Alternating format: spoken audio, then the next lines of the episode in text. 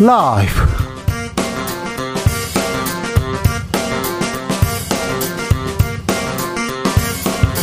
2023년 6월 28일 수요일입니다. 안녕하십니까. 주진우입니다.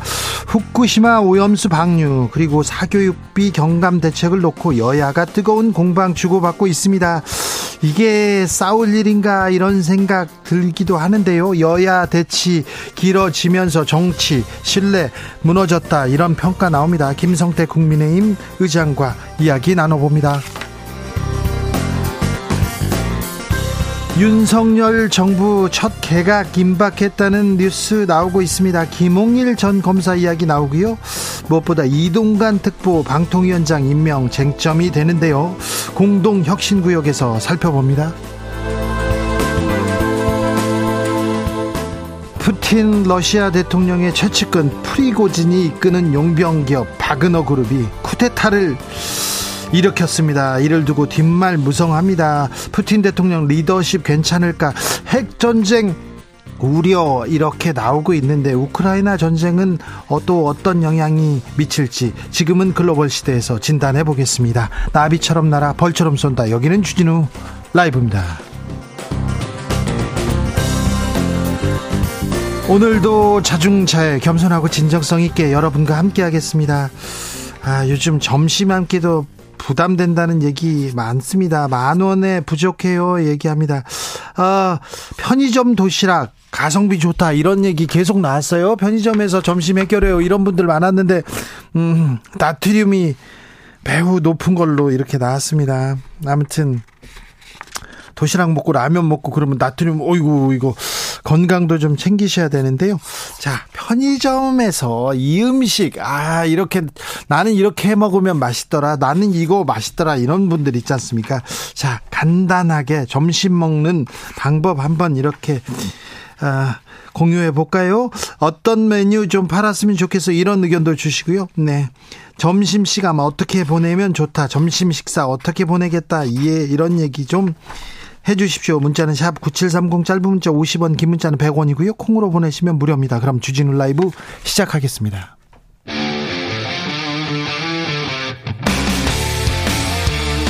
탐사보도 외길 인생 20년 주 기자가 제일 싫어하는 것은?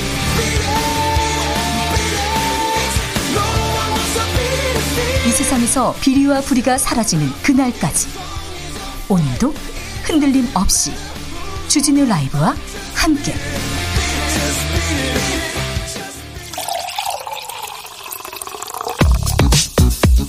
진짜 중요한 뉴스만 쭉 뽑아냈습니다. 주스 정상근 기자 어서 오세요. 안녕하십니까. 아, 남부지방에 폭우가 쏟아졌습니다. 네, 광주 전남 지역에 지난 나흘간 300mm가 넘는 집중호우가 쏟아졌습니다. 네. 이 장마비가 내리기 시작한 지난 25일부터 오늘 오전까지 이 누적광 수량은 광주가 365mm를 넘었고요. 네. 어, 구례가 310mm, 나주가 309, 화순 304, 곡성 300mm 등을 넘겼습니다. 참 전남 지방 가뭄으로 물 부족 얘기 계속 나왔는데 아, 비가 고맙기는 한데 이렇게 집중호우 내리면 피해는 커집니다.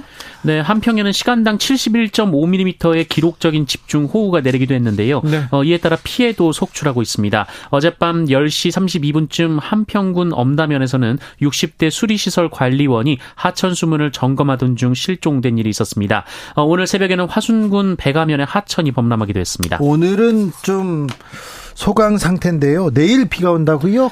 네, 내일 다시 전국에 비가 올 예정입니다. 현재 장마 정체 전선은 대한해협 부근으로 물러난 상태입니다만 내일 다시 이 정체 전선이 올라올 예정입니다. 아, 광주의 경우 어제 하루 누적 강수량이 7월 한 달 강수량과 비슷한데 이 추가로 비가 내리면 더 큰 피해가 우려됩니다. 네. 어, 내일과 모레 예상 강우량은 호남과 제주에 100에서 200mm, 수도권 강원 내륙, 강원 산지, 충청, 영남, 서해 5도 등에는 50에서 120mm 등입니다. 가장 슬픈 뉴스인데요. 출생아 수가 계속 줄고 있습니다. 그런데 4월 출생아 수는 2만 명 밑으로 떨어졌습니다. 네, 지난 4월 출생아 수가 동월 기준 최초로 2만 명을 밑돌았습니다. 얼마입니까? 어, 18,484명인데요. 1년 전보다 2,681명, 12.7% 감소했습니다. 어, 출생아 수는 2015년 12월부터 89개월째 감소를 기록 중인데 어, 4월 기준으로는 처음으로 2만 명 밑으로 떨어졌습니다. 어, 사망자 수는 27,581명으로 이 코로나19가 유행하고 있었던 1년 전보다는 9천여 명 감소했습니다만 이 동월 기준으로는 작년에 이어서 역대 두 번째로 많았습니다. 어, 출생아 수보다 사망자 수가 많아서 4월 인구는 9,097명, 자연 감소했는데요. 국내 인구는 2019년 11월부터 42개월째 자연 감소 중입니다. 자, 2만 명 밑으로 떨어졌다. 단순하게 계산해서 출생아 수가 1년에 20만 명 나온다고 생각해 보자고요. 20만 명. 하, 저희 때는 100만 명이 넘었는데 20만 명. 아, 이런, 이러면 대학은 어떻게 될까요? 학교 교육은 어떻게 될까요? 직장은 어떻게 될까요? 그리고, 우리 산업은 어떻게 될까요? 심각하게 고민해 봐야 될 것 같습니다. 음,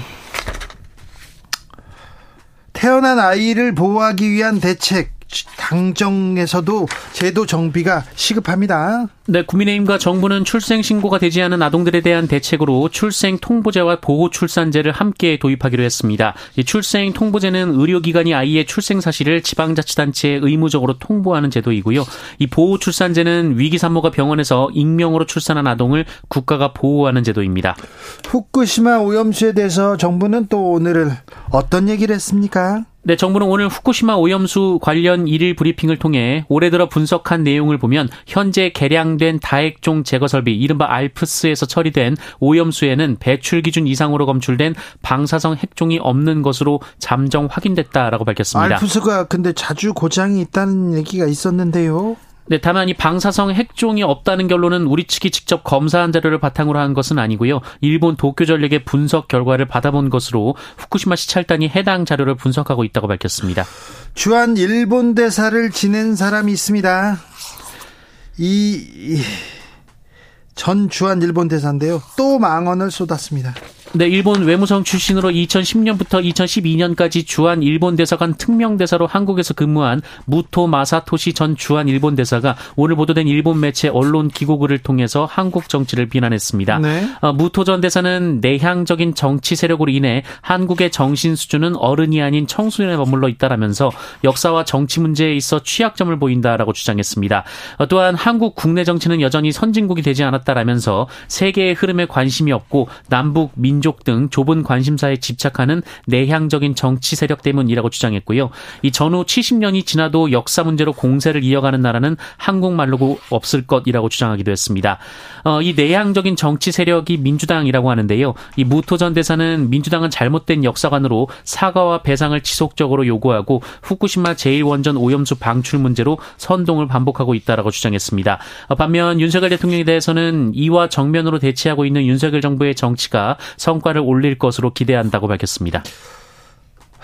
무토 전 대사 역사와 정치 문제에서 취약하다고요? 역사 정치.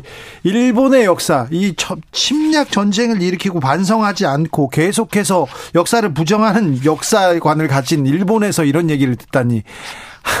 자민당의 정치가 얼마나 후졌는데 이 부분에서 한국 정치를 논하다니. 아참 자존심 상하네요. 한국 정치가 여전히 선진국의 청소년에 머물러 있다고요? 아, 일본은요.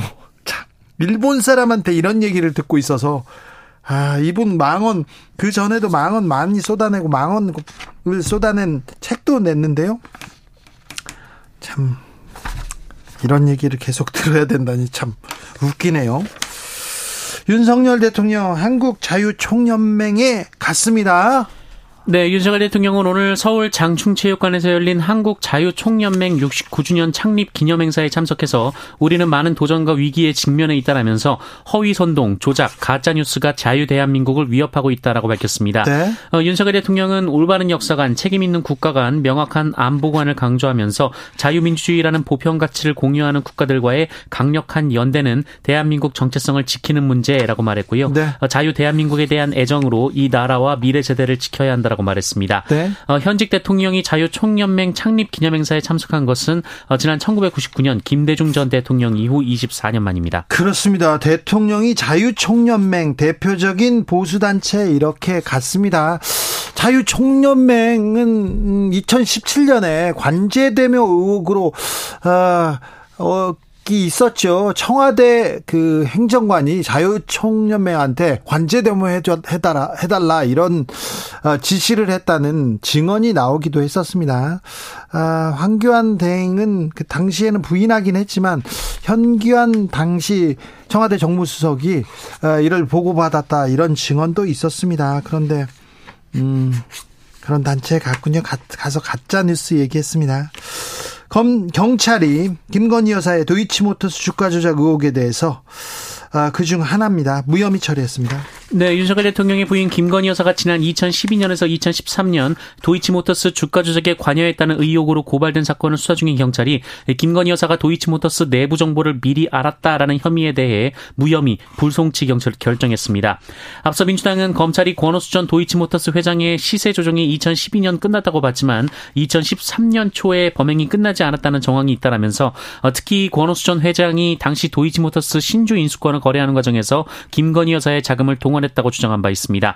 어, 이에 경찰이 수사한 결과 김건희 여사의 자본시장법상 미공개 중요정보 이용 혐의는 범죄가 구성되지 않았다라고 판단한 건데요. 어, 다만 경찰은 김건희 여사가 시세 조정에 개입해 있는지에 대한 여부는 계속 수사할 방침이라고 밝혔습니다. 계속 수사한다는데 언제까지 수사를 할 건지 왜 이렇게 그냥 들고만 있는지 좀 이해가 되지는 않습니다. 대형 학원에 국세청이 떴습니까? 네, 국세청은 오늘 오전 대형 사교육 업체인 메가스터디에 대한 세무조사에 착수했습니다. 어, 이번 조사는 일반적인 정기 세무조사가 아니라 특별 세무조사인데요. 이 관련법에는 탈세 제보가 있을 경우 특별 세무조사를 할 수 있게 되어 있는데 국세청은 세무조사 사유에 대해서는 확인해 줄 수 없다라고 밝혔습니다. 네. 아, 앞서 대통령실은 사교육 시장의 이권 카르텔 등 비위와 관련해서 사법적인 조치가 필요하다면 생각해 볼 수 있다라고 밝힌 바 있습니다. 네. 학생만 불쌍하다 이렇게 어떤 학원 강사가 얘기했었죠. 그 학원에 대해서도 지금 세무조사가 이루어지고 있다는데 사교육 카르텔, 국세청, 검찰, 공정위가 나선다고 해서 이게 사교육을 잡을 수 있을지 음, 들어보겠습니다. 삼성이 엘리엇과 몰래 비밀 비밀 합의를 했다는 내용이 보도됐습니다.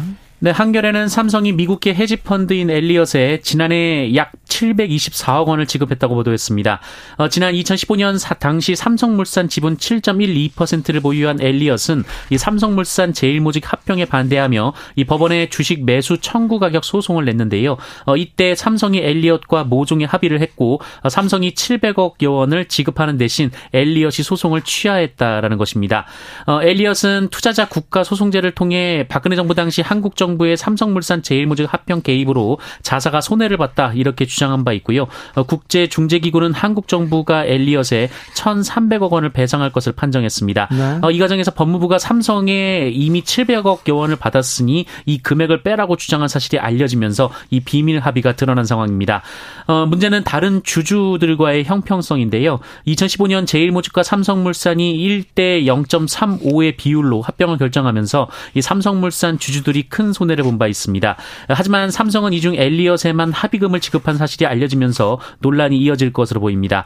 또한 삼성물산은 엘리엇과의 합의 내용을 알리지도 않았고 700억 지급도 별도로 공시하지 않아서요. 공시 의무 위반 지적도 나오고 있습니다. 한국 정부가 엘리엇에 1,300억 원 가량을 지금 배상해야 됩니다.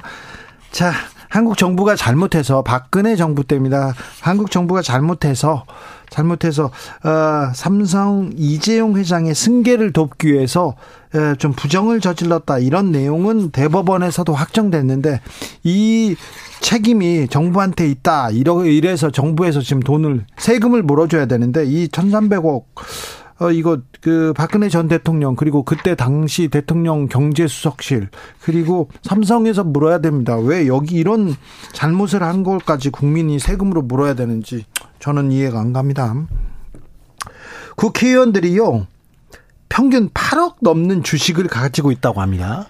네, 경제적인 실천 시민연대는 오늘 21대 국회의원들이 보유한 주식 재산은 평균 8억 2천만 원이며 이렇게 많아요? 네, 어, 임기 3년간 평균 1억 8천만 원이 늘어났다라고 밝혔습니다. 1억 8천이나 늘었다고요? 네, 지난 3년간 국회의원들의 주식 수익률이 26.9%에 이르는 상황입니다. 자, 그러면 잠깐 3년간 국회의원들의 주식 수익률 26.9%요. 이건 어느 펀드, 어느 펀드 매니저보다 높은데 하, 놀랍습니다. 네, 정당별로 보면 민주당 소속 의원들의 증권 재산은 8천만 원이었는데 1억 네. 7천만 원으로 9천만 원 늘었고요. 자, 8천만 원에서 1억 7천만 원으로 9천만 원. 그래 이거 여기는 100% 이상 증가했네요. 네. 국민의힘 소속 의원들의 증권 재산은 15억 1천만 원에서 18억 9천만 원으로 3억 9천만 원 증가했습니다. 3억 9천만 원이나 늘었고요. 네, 같은 기간 국민 평균 증권 재산은 934만 원에서 1,691만 원으로 늘었습니다. 자, 근데 국민들은 주식을 더 하긴 했지만 3년 동안 주식 수익률 그닥 좋지 않을 거리요. 아, 본전하기도 힘든다. 본전이 목표다. 이런 얘기 하는데요. 그런데 국회의원들은요, 주식을 사지 않습니까? 백지 신탁이 하지 않습니까? 네, 하지만 백지 신탁 의무를 이행한 비율이 저조했다라고 경실련이 밝혔습니다. 어, 공직자 윤리법에 따르면 이해 충돌을 방지하기 위해 3천만 원을 초과한 주식을 보유한 고위 공직자는 어, 매각 및 백지 신탁 의무를 부여하고 있는데요. 이 3천만 원 이상 초과 주식을 보유한 국회의원 110명 중 백지 신탁을 신고한 국회의원은 65명이었다고 합니다. 65명밖에 안 돼요? 네, 절반 정도입니다. 아, 참. 아, 네. 오늘부터 만 나이가 적용됩니다. 근데 실제 생활에서 크게 달라지는 건 없어요. 네, 우리나라는 대부분의 행정 서류로는 만 나이를 적용했지만 이 사회적 문화는 태어난 순간부터 한 살이 되는 이 한국식 나이가 통용됐는데요. 이 법적 사회적 나이가 오늘부터 만 나이로 통일됩니다. 어, 때문에 공식적으로는 뭐 다들 한 살에서 두 살씩 어려진 셈인데요. 이 계산법은 현재 연도에서 출생 연도를 빼고 생일이 지나지 않았으면 추가로 한 살을 더 빼면 됩니다. 뭐 달라진 거 있습니까, 정상근 기자? 근데 뭐 달라지는 거는 사실 별로 없습니다. 나이 어려졌잖아요. 뭐 기분, 네, 심리적으로. 심리적으로 좋아요? 저는 뭐 그런 것도 모르겠어요. 네. 뭐 사실 별로 이렇게 체감은 안 되는데요. 네. 뭐 이미 행정서류들은 뭐 대부분 만 나이를 적용해 왔고요. 네. 뭐 선거권, 정년, 대중교통 경로 우대 등도 이미 만 나이를 적용해 왔습니다. 네. 어, 은행과 카드사, 어, 카드사에서도 이미 만 나이를 적용하고 있고요. 이 보험 상품을 가입할 때 쓰는 보험 나이라고 있는데 이 만 나이를 기준으로 6개월이 지나면 한 살이 늘어나는 방식인데요. 이 보험 나이도 보험사에서는 그대로 씁니다. 어, 술과 담배를 살 때도 때도 만 나이가 아니라 지금처럼 연 나이가 적용되는데요. 어, 올해는 2004년생까지 살 수가 있습니다. 또 병역과 관련해서도 병무청은 만 나이를 적용하지 않는다라고 했는데요. 역시 2004년생은 출생일과 상관없이 올해 병역 판정 검사를 받게 됩니다.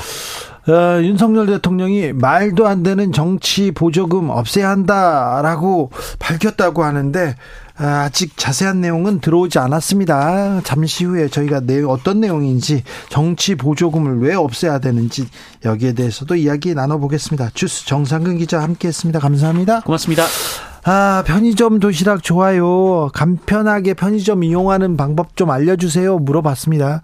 5145님께서 개그맨 유민상 씨가 알려준 편의점 비빔밥 생각납니다. 삼각김밥 두 개, 볶음김치, 참기름, 달걀을 사서 마구 비벼서 먹으면 끝입니다. 생각보다 많나요. 그런데요, 삼각김밥 두 개, 볶음김치 하나, 지금 참기름, 달걀, 이것까지 사면 얼마나 될까요?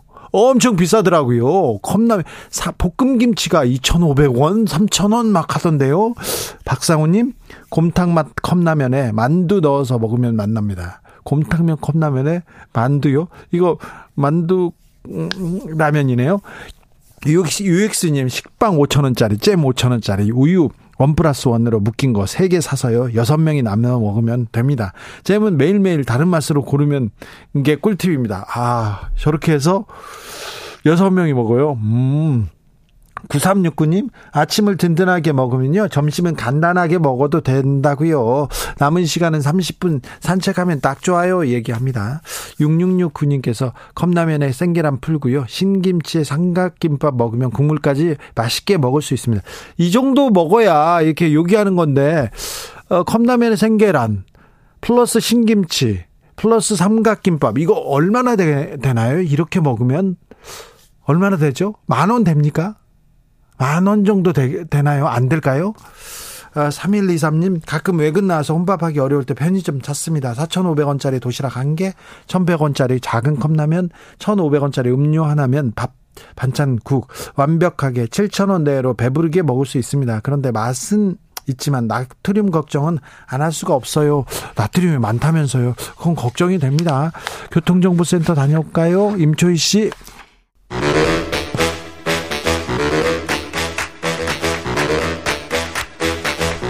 이것이 혁신이다. 여야를 내려놓고 관습을 떼버리고 혁신을 외쳐봅시다. 다시 만난 정치 공동 혁신구역. 수요일 주진우 라이브는 정치 발전 혁신을 위해서 이렇게 힘쓰는 날입니다. 주진우 라이브가 지정한 여야 혁신위원장 세 분 모셨습니다. 김용태. 네, 안녕하세요. 국민의힘 김용태입니다. 류호정. 네, 류호정입니다. 용혜인. 네, 기본소득당 용혜인입니다. 네. 컵라면에서 컵라면과 김치로 뭐 점심을 가끔 이렇게 때우기도 합니까? 그렇죠. 바쁘면 그렇기도 하죠. 네. 어, 라면, 계란, 김치까지 만 원은 안 되는데 그래도 5천 원은 훌쩍 넘는다고 하는 네, 제보가 있습니다. 음. 요즘은 어떤 고민에 요즘은 어떤 일로 바쁘십니까? 김용태?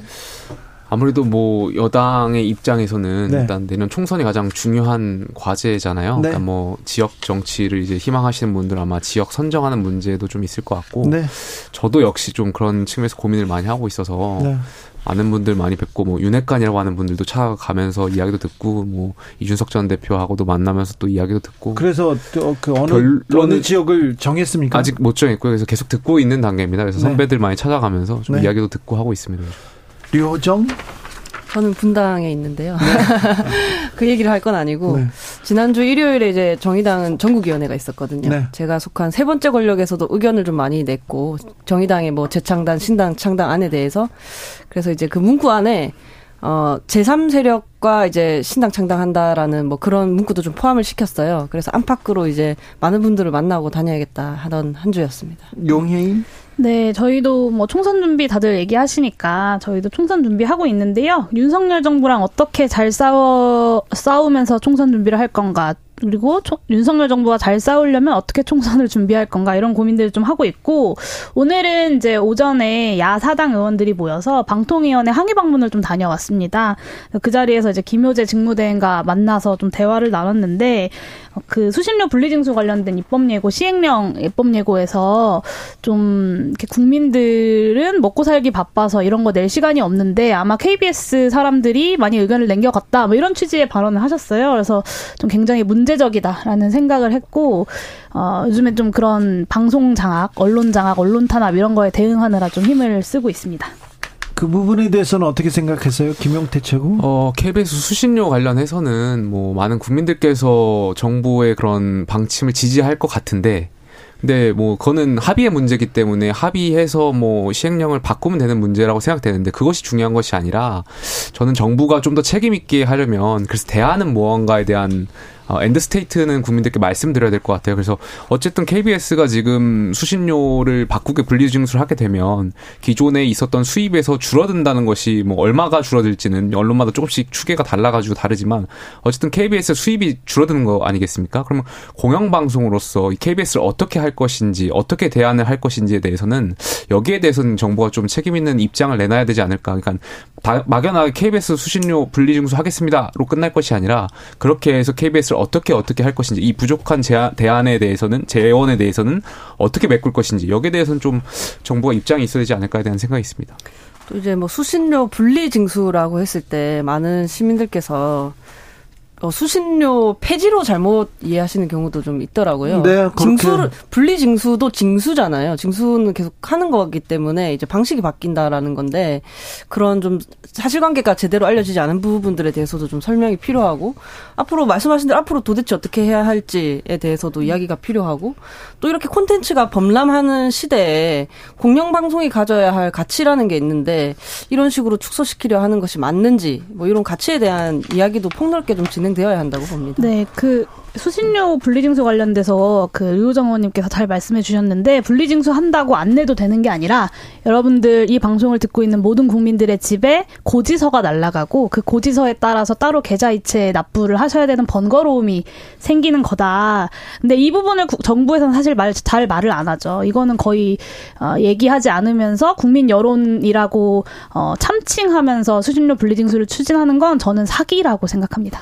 근데 뭐 그런 용해인 의원의 지역도 뭐 일부 의미가 있지만 어쨌든 그 분리증수에 관련해서는 현행 법이 잘못된 것도 있었던 건 사실이잖아요. 그러니까 전기요금에 이렇게 하는 것이 맞느냐에 대한 뭐 정권에 관계없이 이거는 여러 번 의견이 있었던 건데 이것을 정치적으로 볼 것이 아니라 그래서 KBS를 어떻게 공영방송으로서 어떻게 존치를 시킬 것이냐 네. 여기에 대한 좀 대안도 있어야 된다고 생각합니다. 언론에서는 매우 중요한 문제입니다. 그런데 KBS에서 저도 이 얘기를 하는 것 자체가 불편합니다.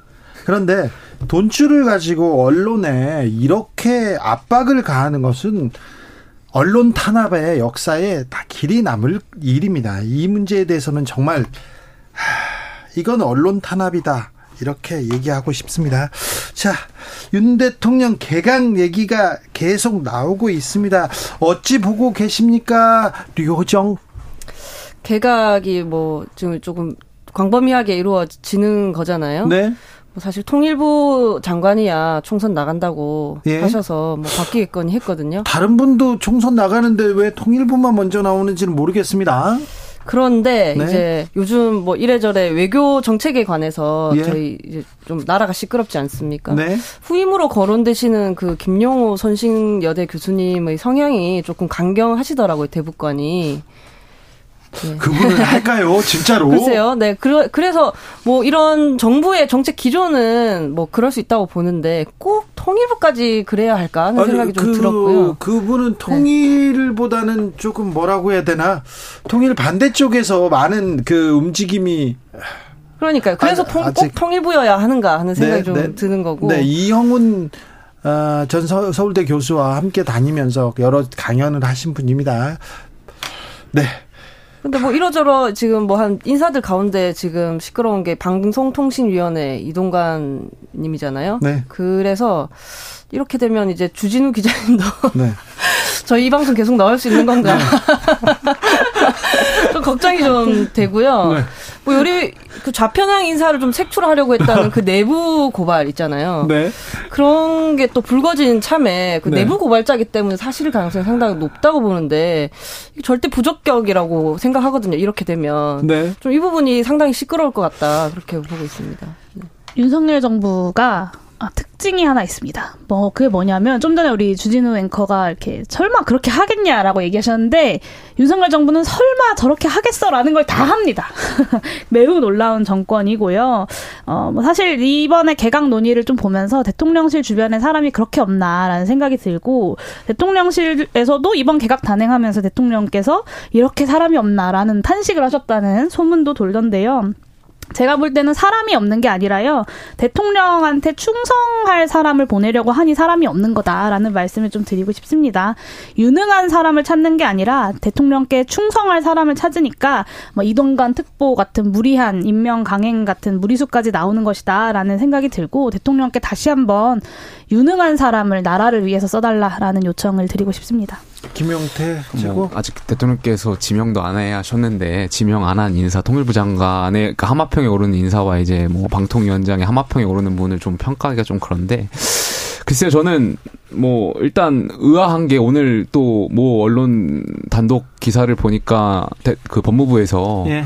어, 이동관 특보 그 자녀 관련해 가지고 학폭 문제 예, 관련해서 학폭 관련해서 서울청 서울교육청이나 이제 뭐 하나고에 자료 요구를 하지 않았다라는 네. 기사가 있었더라고요. 그래서 약간 그런 거 보면 또 안 하실 것 같기도 하고, 약간 여러 가지 지금 뭐 추측이 있는데 글쎄 좀 지켜봐야 되지 않을까에 대한 생각은 좀 있고요.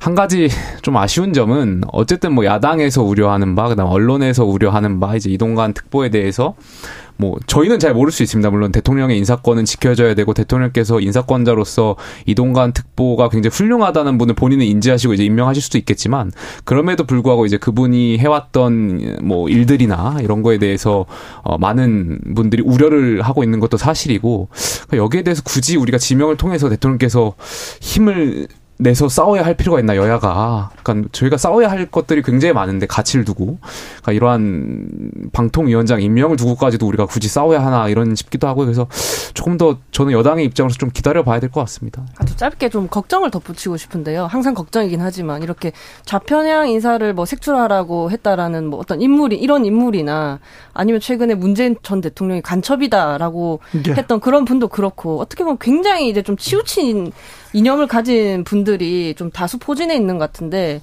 게다가 이제 몇몇 이런 검찰 인사들의 시선도 그렇고 민주당과 그 리더들을 범죄자, 그러니까 범, 잠재적 범죄자도 아니고 범죄자 및 간첩으로 그 집단과 리더들을 이렇게 바라보고 계신 분들이 고위 공직자로 계시면 사실 여야 협치라는 게 도대체 가능한가 뭔가 네. 이렇게 생각이 다른 사람을 만나서 뭔가 이런 정책들을 추진해 나갈 수 있는가 하는 걱정마저도 좀 들더라고요. 이제 좀 위험 수위에 오르지 않았나 싶습니다. 문재인 전 대통령 간첩이다. 이 얘기를 국회에 와서 했습니다. 어제 그 며칠 안 됐어요. 국회에 와서 했어요. 어, 국민의힘 박덕흠 의원 정보위원장입니다. 정보위원장과 이, 그 국정원 전직 직원들의 모임에서 이렇게 그 무슨 토론회를 했는데 거기 와서 문재인 간첩이다 모르고 있어서 그렇지 문재인 간첩이다 이렇게 얘기하는데 이런 분은 어떻게 봐야 됩니까? 그러니까 아참 이번 주 굉장히 힘든데요. 음. 당 패널이. 그러니까 뭐 국민들께서 네. 뭐 사석에서 그런 말씀을 하실 수는 있겠죠. 근데 그 자리가 그 말씀하신 분이 그 정확한 제가 경찰제도 발전위원장입니다. 그러니까 그 직책을 갖고 계신 분이 공식석상에서 그렇게 발언하는 것은 그거는 잘못된 거죠. 그러니까, 그러니까 설마 설마 정말 만에 하나 정말 그렇다고 하더라도 그런 발언은 그 자리에서 하는 건 아니라고 생각되고요. 그리고 글쎄요 저는 그그 글쎄요 그냥 뭐라고 말씀드려야 될지 모르겠는데 그러니까 어쨌든 그 직책에 맞는 품격과 품위를 네. 보여주셔야 된다라는 아니. 말씀밖에 제가 못 드릴 것 같습니다. 만에 하나. 아니 그럼 얼마 전까지 대통령이 아니 대통령이 간첩이 었다고요? 아니 그럼 간첩 잡아가라고 하세요. 지금 책방지기 하고 있어요. 그런데 아니 대통령이 문, 문재인 대통령한테 임명장 받은 사람 아닙니까? 그러면 이 이 대통령 그리고 그 정, 문재인 지난 정부에서 일했던 사람들은 어떻게 됩니까? 이게 말이 되는 건지 왜 근데 그런 사람들만 골라서 쓰시는 건지 이것도 참 대통령이 그런 생각을 가지고 계시니까 그런 사람들을 골라 쓰시는 거겠죠. 네. 간첩 논란 관련돼서 저는 근데 말씀하신 것처럼 간첩의 검찰총장이셨던 것 아닙니까? 그러면 윤석열 대통령께서는 이건 정말 자기 얼굴에 침 뱉기라고 볼 수밖에 없고요. 근데 사실 한편으로는 좀 서글펐던 게 별로 놀랍지 않았어요. 이런 망언들이 사실 굉장히 많고 뭐 이충상 인권위원부터 시작해서 김광동 진, 진화위원장, 뭐 김문수 경산노위 위원장 등등 윤석열 정부에서 임명된 많은 인사들이 사실 이런 막말들을 쏟아내고 있기 때문에 별로 놀랍지 않고 충격적이지 않았던 것도 좀 서글펐다라는 말씀을 좀 드리고 싶습니다. 네, 물론 저는 그 그런 말씀을 하신 공식 석상에서 말씀하시는 그 인사에 대해서 비판을 당연히 해야 된다고 생각되고요. 아, 한편으로는 근데 문재인 대통령께서도 그 이러한 지적들에 대해서는 어 좀 다시 성찰하실 필요가 있을 것 같아요. 최근에 그 6.25 전쟁 당시에 그 오늘 이 최근에 6.25 전쟁 날 그 6.25 날 그 미중 전쟁이라는 글을 올리셨었잖아요. 그 책을 소개하시면서 그러니까 그러한 식의 표현들은 사실 북한이 내세우는 어떤 지표라고 할까요? 그러니까 그러한 생각은 저는 북한의 명백한 침범이었고 이것은 북한의 잘못된 그런 공산당의 어떤 공격을 마치 우리가 그렇게 미화할 필요가 없다. 근데 대통령께서 전직 대통령께서 그런 식의 표현하는 것은 분명히 부적절했다는 말씀도 같이 드리고 싶습니다. 미화라고요? 근데 왜 갑자기 그런 책들을 저도 조금 올리시는지는 아니 그러니까 내용을 떠나서 갑작스럽게 좀 메시지를 내곤 하셔가지고 조금 올리실 때마다 좀 당황스럽기도 하고요. 왜냐면 이제 별다른 활동을 안 하실 거라고 하신 뒤에 하시는 거고 그리고 조금 생각이 좀 많이 다른 부분들도 최근에는 뭐 지금 문재인 전 대통령을 이야기하는 것이 아니라 뭐랄까 민주화 세대와 그 지금 살아가는 좀 뭐랄까 소위 MZ 세대들과의 좀 생각의 간극도 조금은 느껴져요. 우크라이나 전쟁을 뭐 바라보는 시선이라든지 어 러시아를 바라보는 시선이라든지 이런 부분들이 많이 달라서 좀 충분히 좀 설명을 하셔야 되지 않을까 싶습니다. 네, 저는 뭘 성찰하죠? 문재인 대통령이 그런 간첩이다라는 말에 대해서 본인 스스로가 뭘 성찰하죠? 자기가 간첩이었나 아니었나를 성찰하나요? 저는 이것은 전형적으로 잘못한 사람이 아니라 그 잘못한 발언에 어, 피해를 받은 사람에게 책임을 돌리는 발언이라고 볼 수밖에 없고 네, 대통령 윤석열 대통령도 마찬가지입니다. 국민의 손으로 직접 뽑아서 선출한 대통령입니다. 그리고 문재인 정부 역시도 마찬가지고요. 그런데 아, 이것을 부정한다는 것은 사실은 이런 발언을 하는 그 분이야말로 반헌법적 세력이라고 볼 수밖에 없다라는 말씀을 좀 드리고 싶고요.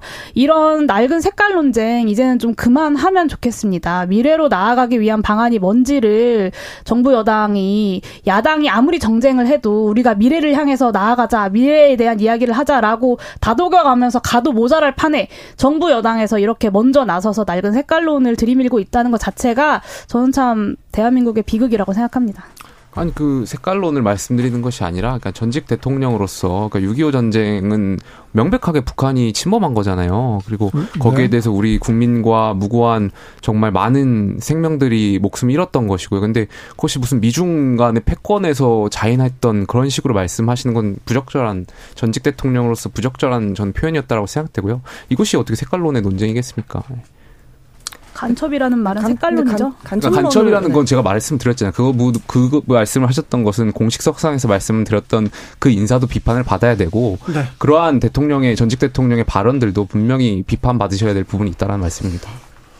국회는 요즘 뭐 하고 있습니까? 어떻게 돌아갑니까? 네, 이제 이번 주 30일에 본회의가 예정되어 있는데요. 이 본회의에서 이태원 참사 특별법 패스트트랙 지정안에 대한 표결이 이루어질 예정입니다. 네. 어, 얼마 전 행안위 전체 회의가 열려서 또 이 이태원 참사 진상규명 특별법에 대한 질의가 이루어지기도 했는데요. 사실 행안부에서는 우리 국정조사 다 받았고 어, 검찰 경찰 수사하느라 자체 조사 안 했다. 근데 경찰 검찰 수사랑 이 국정조사 통해서 다 소명했다라고 이야기하더라고요. 하지만 정말 유가족들이 아직도 궁금해하고 있는 거 세 가지를 물어보니까 아직 하나도 밝혀진 것이 없다라는 것을 행안부가 좀 시인을 했고 어, 행안부의 답변 그 자체가 이 이태원 참사 특별법의 제정 필요성을 저는 증명한다라고 생각했습니다. 그래서 금요일 본회의에서 이제 이태원 참사 특별법의 최소한의 논의 마지노선 기한을 정하는 패스트트랙 지정안이 반드시 통과되어야 된다라고 말씀드리겠습니다. 불체포 특권에 대해서는 뭐 결론이 났습니까? 네, 저 각 당 입장이 또 다를 거 아니에요? 네, 불체포 특권 관련돼서 뭐 국민의힘 패널 분들께서 하도 국민의힘 개정안 이야기 하셔서 제가 좀 들여다봤는데 유이동 의원의 개정안이었거든요. 근데 그 국회의장한테 서약서를 제출하면 국회의장이 그걸 공표하면 끝이에요. 그러니까 실질적인 효력이 없는 개정안을 가지고 불체포 특권 포기 아니다라고 이야기하면서 정쟁을 하고 있다라는 생각이 들었고 기본소득당에서는 지금처럼 그냥 법무부 장관이 일방적으로 설명하고 당사자가 나와서 신상 발언하고 온정주의에 기대는 발언하는 게 아니라 좀 제대로 이 체포동의안에 대한 심사와 심의를 할 수 있도록 그래서 권고안이나 보고서를 낼 수 있도록 불체포특권 심의위원회 같은 걸 국회에 두고 기명투표로 또 표결할 수 있도록 하자. 근데 다만 불체포특권 자체가 어떤 헌법적인 그 장치거든요. 의정 활동을 독립적으로 할 수 있도록 보장하기 위한 그렇기 때문에 폐지해야 될 것은 아니다라고 좀 입장을 가지고 있습니다. 그러니까 저는 국회의원 분들이 어, 이 불체포 특권을 굉장히 우습게 만든 것 같아요. 그러니까 용해인 의원이 말씀하셨던 것처럼 불체포 특권이라는 것은 헌법 44조에 나와 있는 헌법 정신이고요. 그러니까 입법부가 행정부를 견제하기 위한 장치라는 것을 중고등학교 때 다 배웠던 내용이잖아요. 그만큼 굉장히 의미 있고 헌법적으로 굉장히 중요한 어떤 특권 말 그대로 특권이라고 저는 생각되거든요. 신성한 권리인데 국회의원 헌법 기관으로서. 근데 지금 일각에서 야당 의원들이 사실 이러한 행정부에 견제할 수 있는 장치를 개인의 비리 의혹, 방탄으로 그렇게 써 오셨던 거잖아요. 그러니까 이게 문제가 되는 거라고 생각되고요. 말씀드렸듯이 이 그 불체포 특권의 개정은 사실 뭐 실질적인 의미는 없다고 생각됩니다. 이것도 헌법을 개정해야 될 문제이기 때문에 법률안으로서 어떻게 통제할 수 없는 부분이고 다만 안타까운 점은 저희 국민의힘은 과거에 그 권성동 의원이라든지 이제 뭐 정찬민 의원 같은 경우는 불체포 특권을 포기했습니다. 그래서 의원분들께 체포동의안을 가결시켜 주시고 영장 실질 심사를 받으시겠다고 해서 실제 받으셨어요. 근데 야당 의원들은 그렇게 하지 않으셨잖아요. 그래서 이 야당 의원들이 지금 불체포 특권을 굉장히 우습게 만들고 있다 이렇게 생각됩니다. 뭐 정의당은 항상 불체포 특권을 이제 포기할 때가 됐다. 특히나 이제 비리에 관한 것에 대해서는 더 그렇고요. 뭐 본인이 이제 영장 실질 심사를 받겠다. 그냥 뭐 가결시켜 달라라고 그냥 신상 발언을 하기만 해도 어, 사문화가 될 수 있는 그런 내용이거든요. 어, 근데 불체포 특권이 또 나쁘기만 한 건 아니긴 했어요. 말, 말씀드려, 그러니까 말씀하셔서 제가 갑자기 생각이 났는데, 첫해 국정감사 때 삼성전자 기술 탈취 관련해서 제가 국정감사를 했잖아요. 예. 그때 이제 관련 자료들을 제가 많이 제시를 했거든요. 네. 그 중에 녹취록도 있었고요. 네. 그게 이제 법적으로 내가 직접 참여해서 한 통화가 아닌데 가능하냐 뭐 이런 이야기를. 할 때 그때 요런 불체포 특권 폭 특권에 대한 이야기가 있었고 그러네요. 네 그때 이제 열심히 일할 수 있는 기회가 면책 네, 조금 더 이제 조금 더 마음을 놓고 일할 수 있긴 했었죠. 불체포 면책 특권이 어, 지금 그 의원들의 의원들의 일을 조금 돕기도 하고 그렇죠. 그렇기도 합니다만 네 조금 얘기가 민주당에선 더 논의가 없네요. 윤리위에는 어떻게 된답니까? 윤리위는 제가 제가 전반기 때 윤리위원회가 윤리위원회 속회에 있었거든요. 네.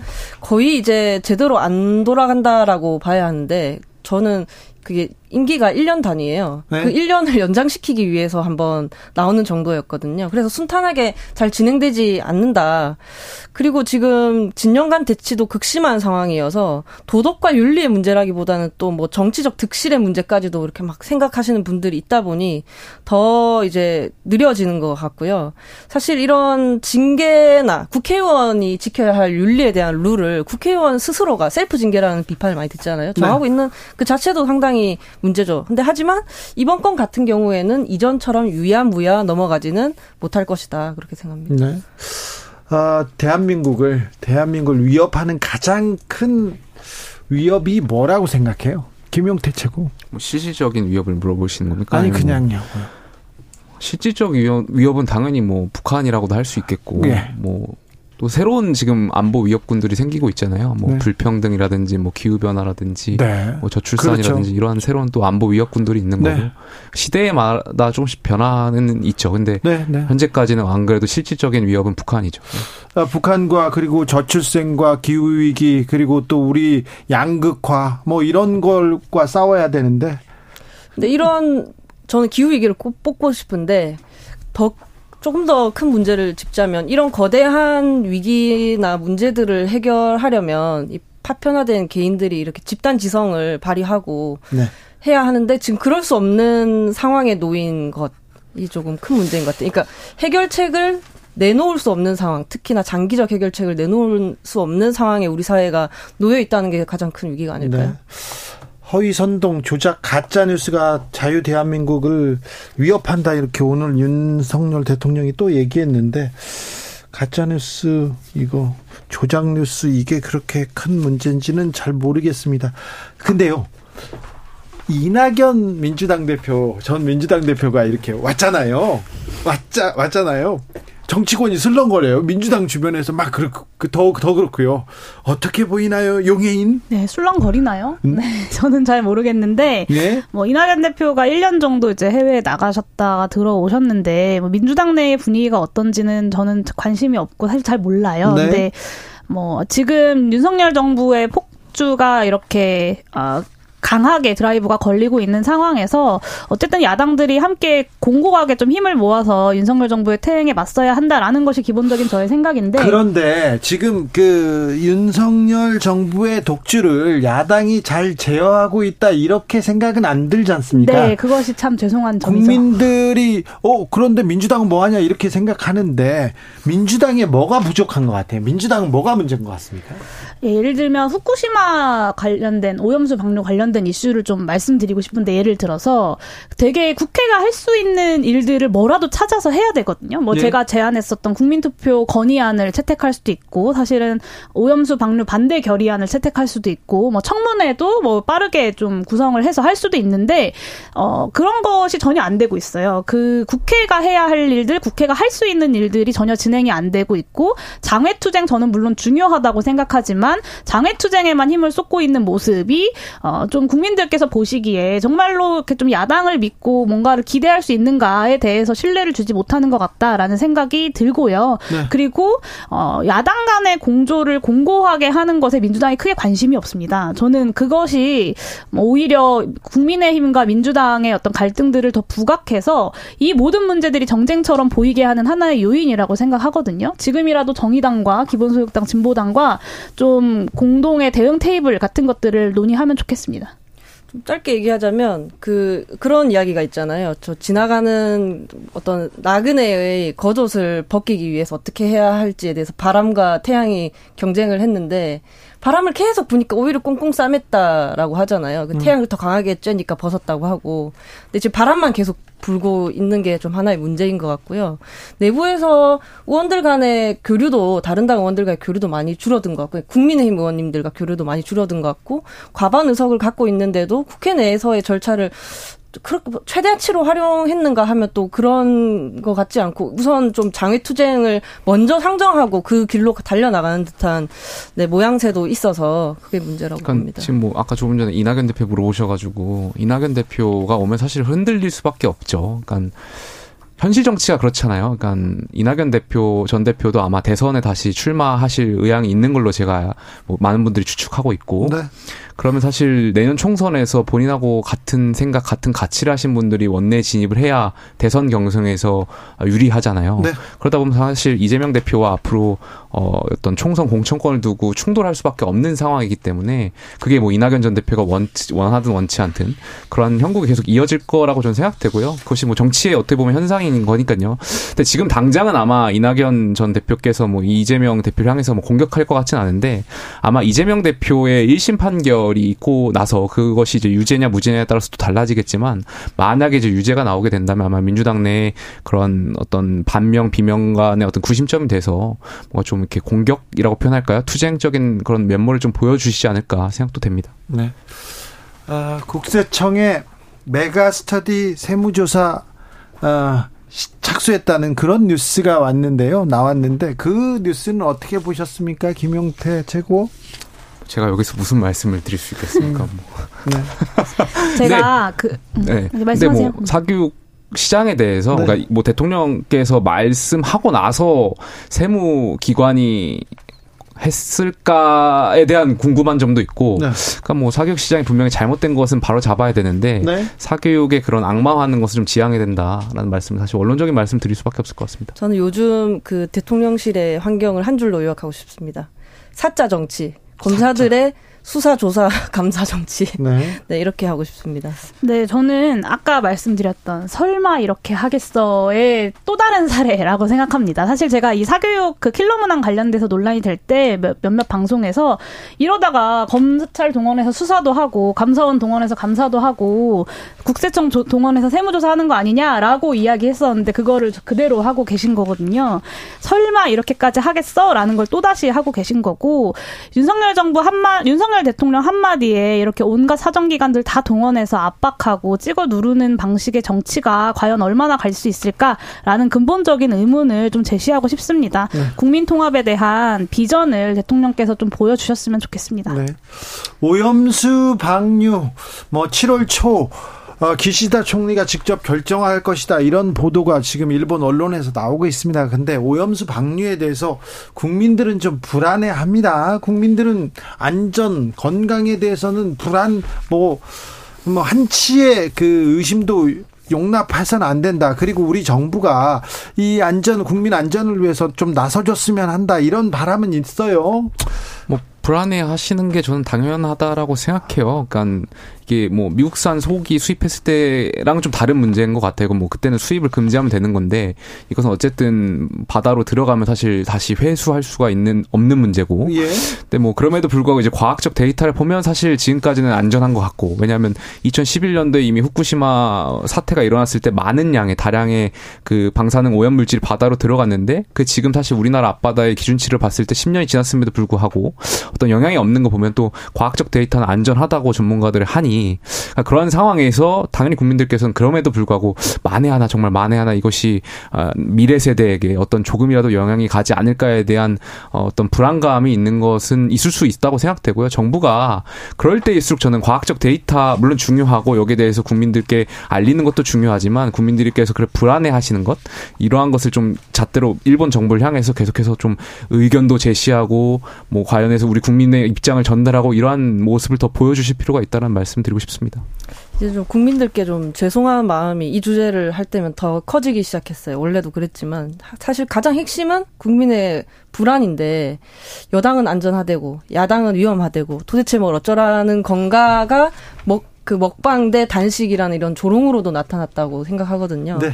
정의당 대표님께서 이제 단식을 들어가셨는데 장애투쟁이나 이런 단식이 얼만큼 또 저지에 영향을 미칠 수 있을지 모르겠지만 막아야만 하기 때문에 또 이런 단식을 하는 거잖아요. 그래서 이 주제로 나올 때면 이제는 그저 마음이 좀 무겁기만 합니다. 네. 네, 그 일본에서도 해양 오- 그 해양에 방류하는 것뿐만 아니라 총 다섯 가지 방안을 검토했다고 합니다. 뭐 고체 상태로 보관하는 것, 뭐 대형 탱크에 보관하는 것 등등을 다 검토를 했는데 그 중에 제일 저렴한 게 해양 방류였대요. 근데 그 입장을 일본 입장에선 당연히 그러니까 그게 제일 합리적인 방안이겠죠. 근데 그것을 대한민국 정부가 그대로 입장을 반복하고 승인하고 있다는 것이 국민들이 분노하는 지점일 거라고 생각합니다. 세 분 감사합니다 오늘도. 네.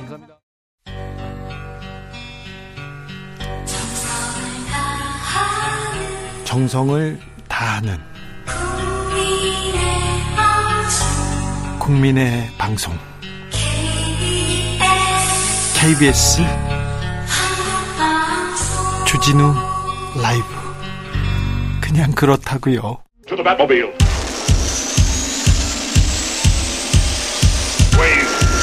Energy. 주기자의 1분 우리나라 노인들의 상대적 빈곤율이 OECD 주요국 가운데 가장 높습니다. 가장 안 좋다는 얘기입니다. 통계청에 따르면요. 2019년 66세 이상 고령자들의 상대적 빈곤율은 43.2%였습니다. 그러니까 66세 이상 고령층 중 10명 중 4명 이상은 중위소득 50% 이하라는 겁니다. 미국은 23%, 일본은 20% 기록했으니까 우리가 두 배 막, 두배 가량 높은 거죠. 그러니까 노인들은 늙어서도 일을 해야 한다는 겁니다. 한국 노인들은. 아, 2021년 고령자 중에 본인 배우자가 직접 생활비를 마련하는 비중은요, 65%가 넘습니다. 10년 전에 비해서 13.4% 높아졌습니다. 노후를, 노후를 준비하고 있지 않다는 응답이 43.3%였는데요. 준비하지 않는 이유는요, 준비할 능력이 안 돼서요. 노후 준비해야 되는데, 준비할 능력이 안 돼요. 59%가 넘었습니다. 한국 노인은 늙어서도 쉴 수 없습니다. 어제 최저임금 만원 되면 일자리 7만 개 사라져 이런 기사가 언론에 일제히 실렸습니다. 기사 내용을 보면요. 어, 기사가 똑같아요. 같은 언론사 이 조사마저 똑같이 썼습니다. 전경련에서 최남석 서, 전북대 교수한테 의뢰한 보고서를 언론에 뿌리고 언론은 그대로 쓴 건데요. 지금 최저임금이요. 9,620원입니다. 그런데 시급 380원, 최저임금 380원 오르면 일자리가 사라진다고 주장한 겁니다. 물가가 하루게, 하루가 다르게 지금 뛰고 있는데 월급 올려주면 절대 안 된다는 주장을 그대로 실었습니다. 전경련 세월호 유가족 앞에서 폭식 투쟁을 주도한 이들 뒷돈 되던 전경련, 네. 이 다시 나오는 거, 다시 활개치는 게 저는 슬픕니다. 언론이 정경련 이야기를 그대로 받아 쓰는 것이 저는 슬픕니다. 정부와 기자들이 노인들, 노동자들 이야기는 안 들어주고요. 사장님 편만 들어줘서 저는 슬픕니다. 크리스토퍼 청하가 불렀습니다. When I get old.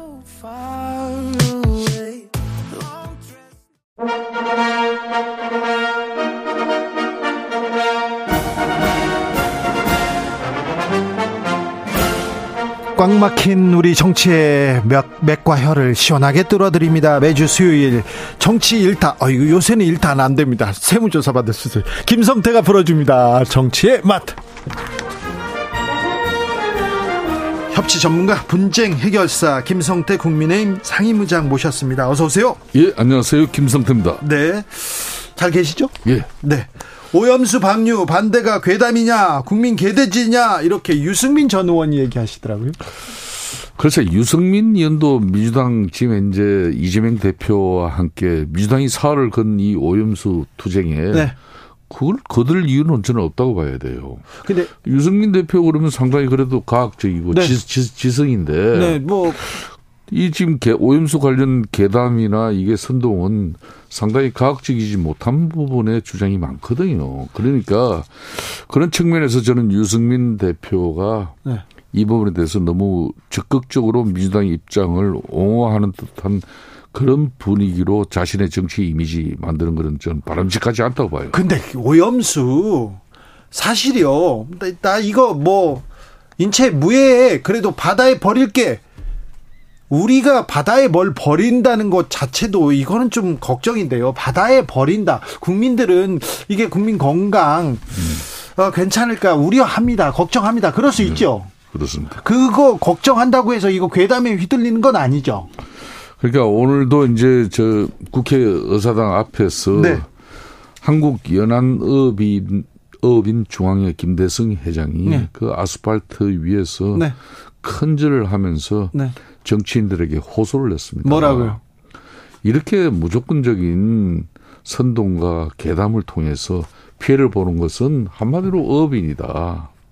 그리고 자기네들이 잡은 그 생선을 가지고 어? 장사를 해야 되는 그런 가게들이다. 왜 이렇게 해서 결국은 자기네들 어, 생계 문제를 갖다가 이렇게 어렵게 만드냐 이런 거예요. 자, 괴- 그러니까 그런 네. 측면에서 진짜 이 일본 오염수 문제를 가지고 우리가 국민의힘이 어, 물타기 하는 차원에서의 뭐 지금 현재 사드 환경영향 평그 그 결과를 지금 들고 나왔다 이런 뭐 민주당 윤건영 의원이 주장을 하지만 네. 지난 6년 전에도 봐요. 국방부가 2000 당시 17년도입니다. 2017년 7월 달에 환경부에다가 국방부가 소규모 영향 평가를 좀 해달라고 요청을 했어요. 그 결과 세 군데를 갖다 샘플을 해가지고 놓으니까 인체 보호 그 기준에 무해 결론이 나왔거든요. 그걸 갖다가 지금까지 다 듣고 있다가 결국은 작년에 이제 정권 바뀌고 윤석열 정부 시절에 작년 8월 달에 국방부가 환경부에 협의 요청을 하니까 네. 불과 1년 아니라 몇 개월 만에 이 협의 내용이 나왔지 않습니까? 그게 그 결과는 인체에 완전한 어 무해하다. 심지어 핸드폰 기지국 하나 전파칩보다도 못하다 이런 건데 지금 현재 이 후쿠시마 오염수 관련 이 문제도 심지어 아직까지 오염수가 방류도조차도 안 됐어요. 방류 안 됐어요. 방류 네. 되면 위험하다고 이렇게 그- 생각한다. 그렇게 주장을 하는 건데 네. 이게 예. 방류되고 일본도 일본 국민들이나 일본 학계, 일본 언론 이 지식인들도 일본 정부에서 이 오염수를 그냥 마음대로 태평양에 그 흘려 보내도 되는 것처럼 이렇게 절대 방치 않습니다. 네, 네. 거기도 반대 목소리 있어요. 어, 전 세계의 어? 환경 보호 단체들이 네. 환경 전문 전문가들이 네. 다볼 거예요. 예. 근데 우리는 너무 섣부르게 이게 왜 이런지 모르겠어요. 자, 수능 관련해서도 공방은 이어지는데요. 이 공방은 어떻게 보고 있습니까? 수능도 그렇습니다. 수능도 한때 에, 그때 1980 제가 9년을 기억하고 있는데 당시 전두환 전 대통령 시절에는 이 가해하고 학원을 갖다 금지를 시켰어요. 예. 그걸 풀었습니다. 이제. 네. 그래서 흔히 말하는 운동권 민주화 학생 운동권 이쪽의 사람들이 또 운동권 얘기 나오네. 예, 취업 시기를 놓쳐가지고 네. 생계의 수단으로 이 사람들이 그때 가해 학원 이쪽에 다 진출을 했어요. 다, 다 아시는 사실 아닙니까? 다는 아니고 몇 명은 가셨겠죠. 아이고. 취업이 안 되니까. 그 우리 주진우 기자 가까운 분들도 여기 몇 명 있잖아요. 제, 제 가까운 사람 별로 없어요. 뭐 아, 저- 정봉주 전 의원이 학원 강, 학원 하시다가 정치에 투신했죠. 그리고 정청래도 뭐 네. 다 이연도 여기 이런 일을 하신 분들 아니에요. 자, 그러니까 그런데 그분들이 지금 그래서 지금 아니, 그분들하고 제가 지금 그분들 뭐 같이 연결해서 문제를 삼는 게 아니라 네. 어제 조현 교육감이 네. 상당히 균형 잡힌 입장을 냈어요. 이 조현 교육감이 누굽니까? 쉽게 말하면 진보 교육감이죠. 네. 진보 교육감 아니에요. 이분이 야당 민주당도 지난번 대선 공약도 이 킬러 문항을 배제하자는 공약을 내걸었다. 그렇기 때문에 네. 이 문제는 어, 지금 현재 집권 여당인 국민의힘과 민주당이 교육 개혁을 위해서 머리를 맞대야 한다. 지금 저는 공- 그게 답이라고 봐요. 자, 공교육은 강화하고 사교육비 경감해야 된다. 이런 킬러 문항으로 학생들 골탕 먹이는 거 이건 안 된다. 여기에 대해서는 국민들이 다 찬성하고 공감대가 있어요. 예, 좋아요. 네. 자, 근데 혼란, 혼선, 왜 갑자기? 그리고 이런 얘기는 좀 정제된 다- 발언들이 나와야 되는데, 이 교육계 학생들한테 혼선을 준다. 이 지적은 좀 받아들여야죠. 그러니까 이 킬러 문항이라는 게 네. 이 수능 응시생들이 이 점수와 정신력 자체를 갖다 킬한다는 뜻으로 그렇게 에, 마치라고 만든 문제가 아니라 대려 틀리라고 만든 문제 이런 것들을 네, 그런 킬러 문항이라 그러지 않습니까? 네, 이건 문제가 있죠. 예, 이건 문제가 있는 거거든요. 네, 예. 그러니까 이런 걸 없이 이런 것 때문에 매년 그 어려운 가정 경제에 이끌어 가고 있는 가정 가정들마다 학생들 두고 있으면은 매년 이 사교육 시장에 거의 24조를 갖다 부어야 되는 이 암담한 세상이잖아요. 네. 자, 공교육 정상화하자, 강화하자, 그리고 사교육비 경감하자. 여기에 누가 반대합니까? 아니 결론은 네. 이번에 이제 윤석열 대통령께서 네. 이 이제 교육계획의 일환으로 이걸 이제 시작한 거 아니에요. 예? 그러면은 이걸 이제 물론 민주당 입장에서는 불과 수능 5개월 앞두고 이게 왜 어, 엄청난 또 혼선 혼란을 부추기는 그런 어, 대통령 발언을 통해서 이렇게 교육 이렇게 수능 문제가 엉망이 될 수 있는 상황으로 만드느냐. 그리고 엄청난 정치적 공세를 가하고 있잖아요. 저는 이 문제보다는 이걸 이제 여야가 머리를 맞대 가지고 진짜 사, 사교육비를 줄일 수 있는 그런 교육 계획적인 차원에서의 국회 이제, 차원에서의 네. 청문회도 하고 그렇죠. 그리고 이제 뭐, 어, 뭐 필요하다면은 국정조사도 해서라도 네, 네. 이걸 국민들의 뜻을 받들어 가지고 교육 계획으로 만들어내면 되는 자, 거예요. 국민의힘이 야 네. 이제서야 이제서라도 우리가 교육 개혁으로 가자 그런 얘기를 좀좀 좀 정제되게 해야 될 거 아니에요. 예, 예. 정부 여당에서 그렇죠. 그럼요. 그럼요. 네. 대통령은 그냥 화두만 던지고 입시 전문가는 아니잖아요. 그러니까 이제 네. 이주호 교육부 장관도 네. 본인이 인정을 했지 않습니까? 네. 이걸 작년 11월 달부터 교육개혁 이야기하면서 자 교육부 입장에서는 수능 시험에서 이 킬러 문항 때문에 불필요한 사교육비 아 전국에 서울시만 하더라도 주 기자님 놀라지 마세요. 서울시에 25개구가 있는데 25개국에 제일 많은 게 뭔가 하면은요. 뭐 뭐가 제일 많을 것 같아요? 한지 건너 있는 뭐 커피숍? 커피숍 이런 게 이런 게 카페가 많을 것 네, 같아요. 네. 안 그러면 학원이 많을 것 같아요. 카페가 많겠죠. 틀렸어요. 학원이 많아요? 만 7천여 개인데 카페 숫자는 서울시에 만 7천여 개인데 네. 학원 수는 2만 5천 개 가까이 돼요. 2만 5천 개나 돼요? 그런 정도입니다. 알겠어요. 그러니까 와. 이 사교육 시장이 얼마나 지금 우리 국민 자. 생활에 깊게 침투해 있는지 몰라요. 아니 사교육은 또 국가적으로는 국민들이 혈세 자. 세금 내 가지고 어 학교에서 좋은 교육 받고 이렇게 해서 그렇죠. 수능에서 변별력 어, 학- 평가 학원- 판단 받으면 되는데 왜 학원을 가지고 가해를 받지 않으면은 자, 이 하- 변별력 있는 학원이- 문제를 접근도 못하는 이런 그건 수능. 시험 잘못했잖아요. 그건 잘못됐어요. 근데 학원이 잘못된 건 아닙니다. 2만 아, 5천 학원 잘못된 건 아니고. 학원 잘못했다는 거 아닙니까? 아, 네, 네, 자, 자 그리고 교육에 대해서는 김성태 의장께서 너무 공부를 많이 해오셨으니까 아니에요. 그만하고요. 예, 예. 그렇다고 해서 교, 자, 어, 뭐지 세무조사 시작했더라고요 학원들. 아, 그거는 뭐 그 세무조사를 통해 가지고 네.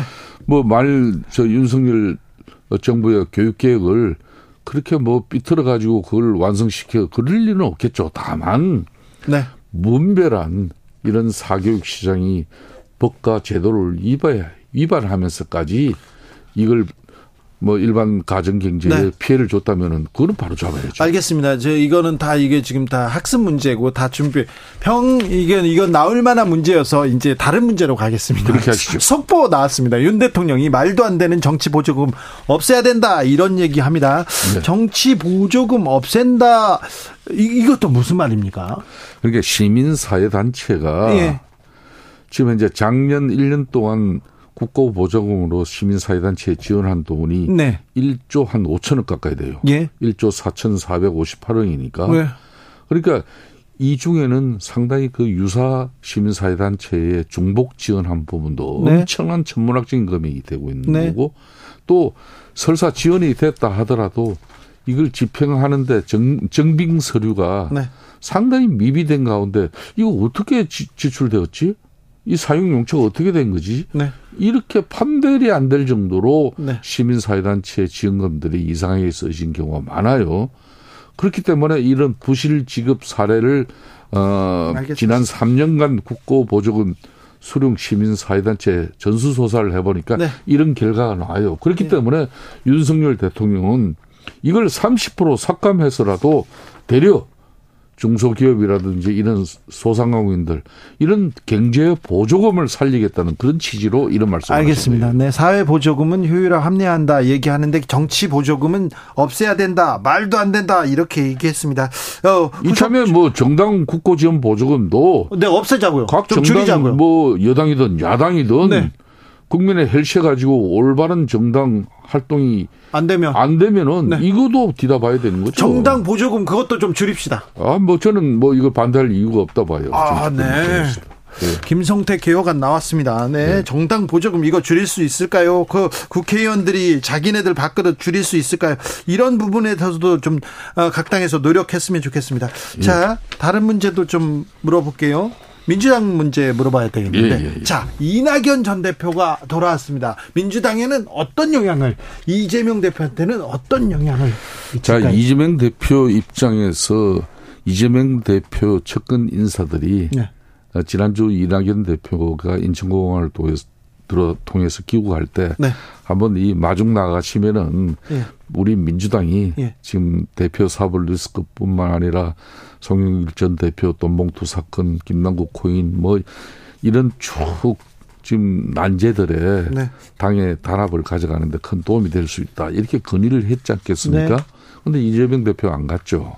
물론 그는 뭐 근데 아직까지 지금 이재명 대표와 이낙연 전 대표가 뭐 와서 이제 뭐 밥 한 그릇 하고 서로 뭐 만나겠죠. 자, 자리하는 그런 뭐 분위기도 형성되지 않고 있죠.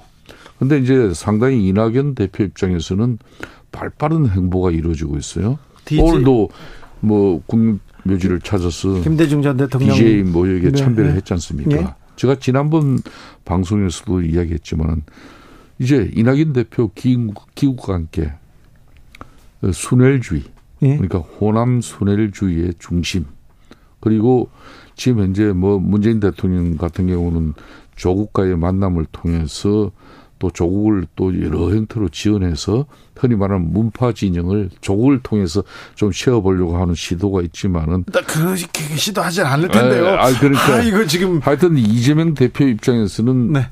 한편으로는 뭐 이낙연 대표가 예. 민주당의 큰 구심은 틀림없잖아요. 네, 네. 그렇기 때문에 뭐 상당히 기대도 하지만은 본인으로서는 상당히 참 네. 어려운 마음이 많죠. 네. 여차 잘못하면은 쉽게 말하면 대역이 이루어질 수 있으니까요. 아, 그- 아, 근데 이낙연 전 대표를 호- 호남 정치인인 건 맞습니다만 호남을 대표하는 정치인인 건 맞습니다만 호남이 마음을 이낙연 전 대표한테 줄까요? 그거는 또 좀 지켜볼 일이고 예. 두 번째로 문파 문재인 전 대통령이 조국 전 장관을 지원할 것이다 이렇게 얘기하시는데 저는 그런 생각 못 그 그런 생각 한다는 분들 별로 별로 보지 못했습니다. 일단 요 근래 정가에 네, 민주당의 핵심 뭐 중진 의원들 이야기보다는 네, 민주당 진영에서는 그냥 조국 이야기가 많죠. 언론에 더 이슈화돼 있고 많죠. 계속 이슈 메이커가 되고 있어요. 예. 즉이 정치인은 이슈의 중심에 올라타는 사람이 결국 나중에 보면 뭘 해도 해요. 아 그래요? 예, 그게 저 경험으로 그래요. 네. 그렇기 때문에 어 저거는 지난번 뭐 조국 수석께서 네. 어, 뭐 양산을 가가지고 예, 사진도 뭐 찍고 그랬죠. 독주도 마시고 네. 쉐코시도 안주해서 마시면서 그런 내용 사진 딴 사람한테는 제공하지 않으면서 왜 조국에게는 했겠습니까? 일단은 지금 이재명 시대는 개딸의 시대이지만은 문재인 시대는 문파의 시대였어요. 그 문파를 조국을 통해서 결집을 지금 시도하고 있는 겁니다. 아주 지금 문파 문파라고는 아닌데 문재인 전 대통령 진영과 네. 그 다음에 그 이재명 대표의 진영과 이거 이거 이거 벌써 지금 마찰이 일어나고 있잖아요. 미- 지금- 충- 충돌이 되고 있잖아요. 지금 충돌하라고 갈등설을 붙이기는 거 아닙니까? 아니, 난 제가 할 일 없어 갈등을 우리 당도 자, 어린데. 그러면 조국 전 장관은 최근에 뭐 여론조사도 나오고 그랬는데 예. 정 본인은 정치에 대해서 얘기를 하지 않았습니다. 그런데 정치에 지금 올라탔다고 보시는 건가요? 그러면 이미 뭐 조국 전 장관이 내년 총선에 출마할 의견을 예. 모 언론사에서 네네, 이거 여론조사도 여론조사 했어요. 실시했잖아요. 네, 네.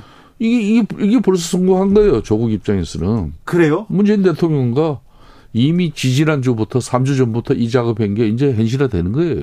그러니까 이 여론조사 결과는 이거 저 근데 어, 저, 저, 저, 응답자 저, 저, 53%가 자, 자. 반대를 했어요. 네. 그렇지만은 네. 뭐한 37%는 어 해야 된다 이런 게 나오잖아요.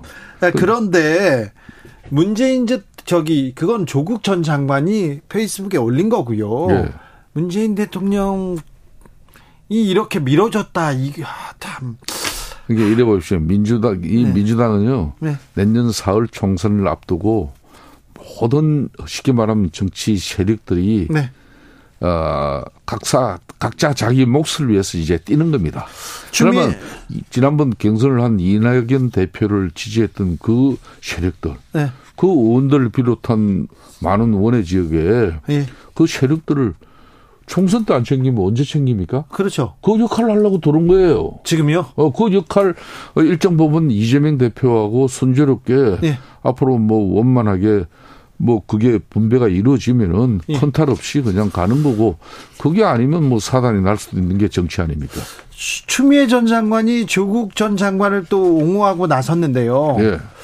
그러면 지금 민주당은 그럼 어떻게 다는 겁니까? 그러면 이- 이재명 파가 돼 있고 조국 파가 있고 또 이낙연 파가 있고 그런 그렇게 되는 그러니까 거예요. 이제 그게 이제 민주당의 전통이에요. 그래 가지고 나중에 이걸 또 잘또 규합시켜 가지고 원팀으로 이렇게 민주당이 총선 치르면은 네. 대려 파이가 커지는 거죠. 오히려요. 예, 그런 거죠. 우리 당이 사실상 보수 진영 그런 걸 잘 못 보는데 그런 걸 가장 조심해야 되는 거거든요. 지금 국민의힘에서는요. 그래도 어 전통적인 국민의힘 예. 거기에다가 검사 출신들이 많이 오고 있습니다. 아, 그 제가 뭐 뭐다 언론에서도 이야기를 했지만은 네. 아, 대중적인 인기 있고 능력 역량 갖춘 그런 대중성을 갖춘 그런 검사 출신이면은 네. 무조건 이 사람들 출마를 우리가 배제할 필요는 없어요. 아 그래요? 다만 현역 검사를 뽑아내 가지고 뭐 흔히 말하는 당선이 용이한 영남권에 갖다 배치한다. 이거는 있어서는 안 되는 전혀 거예요. 검사를 빼다가 지금 배치는 안 할 텐데 네. 현역 비서관들 있지 않습니까? 대통령실에 있는 아, 일정 부분 검찰 출신, 검사 출신이지만은 변호사를 개업하고 예. 또 사회 뭐 분야에서 자기가 헌신하고 또 활동해서 때로는 언론 매스컴 활동을 통해서 대중성을 확보한 사람이 네. 본인 정치 뜻을 가지고 이런 사람들이 수도권 험지에서 예. 뛰겠다면은 저는 그거는 지원해 줘야 된다고 봐요. 한동훈 장관 예. 그리고 뭐 주진우 비서관 그런 사람들 하마평에 나오는데 저 주- 아니고 아, 주진우 기자 아니고 비서 아, 저 비서관이요. 예, 예. 이런 사람들 어 서울에 뛴다면 열심히 도와야 된다 이렇게 생각하시는군요. 저는 뭐 그런 정도의 역량과 능력 갖춘 사람이 예. 이게 뭐 중진 정치인 정도 되고 또 뭐 집권 뭐 이 정부의 예. 장관 정도 하면은 언제든지 총, 총선에 차출될 수도 있는 거고 네. 뭐 집권당의 중진 의원들은 또뭐 장관으로 또 어? 기용될 수도 있는 거고 그런 알겠습니다. 차원에서 이거 봐야 되는 거죠. 네. 어, 조국 전 장관 총선 출마 의견을 언론사에서 물었습니다. 그런데 어, 찬성은 33%, 반대는 53.1%였다. 이 얘기를 어, 김성태 의장께서 했는데요. 뉴시스가 국민 리서치 그룹과 에이스 리서치에 의뢰해서 지난 25일과 6일 양일간 조사했습니다. 자세한 내용은 중앙선거 여론조사 심의위원회 홈페이지 참조하시면 됩니다. 정치의 맛 여기까지 듣겠습니다. 김성태 국민의힘 상임의장이었습니다. 감사합니다. 예, 감사합니다. 정치 피로, 사건 사고로 인한 피로, 고달픈 일상에서 오는 피로. 오늘 시사하셨습니까? 경험해 보세요. 들은 날과 안 들은 날의 차이. 여러분의 피로를 날려줄 저녁 한 끼 시사. 추진우 라이브.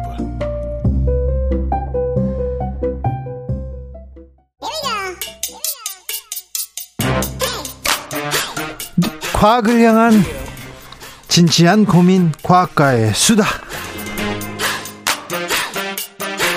주진우 라이브 과학 선생입니다. 이선호 엑소쌤 어서 오세요. 네, 반갑습니다. 오늘은 어떤 공부해 볼까요? 어, 이제 한창 여름 시즌이라서 네. 일사량이 많다 보니까 네. 많은 분들이 피부가 타고 네, 피부 타죠. 이게 타는 이유가 사실 우리 피부에 색소가 검은색 색소가 올라와서 그런 거거든요. 아, 그래요? 그래서 오늘은 세계 과학을 준비했습니다. 아, 네, 좋습니다. 세계의 과학 좋는 네. 좋습니다. 그래서 사실 우리가 자연계 인간을 네. 포함해서 이 색깔을 만들어내는 방법은 크게 두 가지 방법이 있거든요. 예, 그래서 몸에 지닌 색소로 네. 색깔을 만드는 방법 이런 거를 이제 색소색 네, 음, 색소를 만드니까 색소색 네, 반대로 색소가 전혀 없는데 특정 구조를 독특하게 만들어서 이제 빛의 굴절 반사를 유도해서 특정 색깔을 만들어내는 걸 구조색이라고 합니다. 구조색. 네. 그래서 예를 들어서 우리가 이제 설거지하다가 네. 이 비누 거품을 보면 이 햇빛 같은 거에 비추면 무지개 빛깔이 그렇죠. 보이지 않습니까? 예. 근데 사실 비누 거품 자체가 이 무지개빛 색소를 가지고 있는 건 아니거든요. 예, 그래서 이런 비누 거품은 대표적인 구조색. 구조색. 아, 네, 알겠습니다. 이런 거 시험 문제 또 나오죠.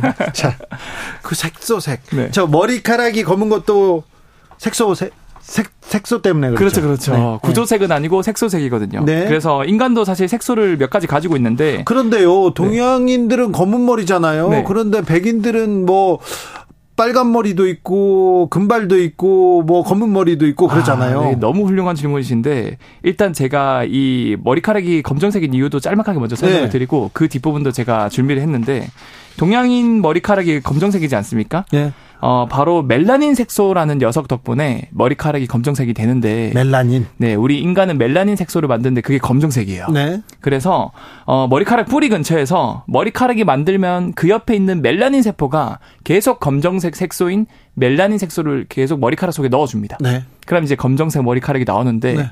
이제 노화가 되면은 어렸을 때 젊었을 때는 그걸 잘 넣어주는데. 그렇죠. 네. 할머니 할아버지가 되면은 네. 이 멜라닌 세포가 점점 이제 모든 게 귀찮아져요. 아이고. 그래서 이제 머리카락에 색소를 넣어줬는데 안 넣어주기 시작하는 거예요. 아이고, 저 제 멜라닌은 왜 안 넣어줘가지고 머리가 하얗게 됐어요, 저는. 네, 그래서 아 염색하신 건가요? 염색했어요. 아. 네, 저는 흰머리가 새치라고 하잖아요. 네네, 군데군데 흰머리가 있어가지고요. 네, 그게 약간 선천적으로 그런 경우도 있고 예. 스트레스를 많이 받으면 멜라닌 확 세포가 늘어요. 여- 그 영양 공급을 못 받아가지고 네. 머리카락이 이제 하얗게 되는 경우도 있죠. 네.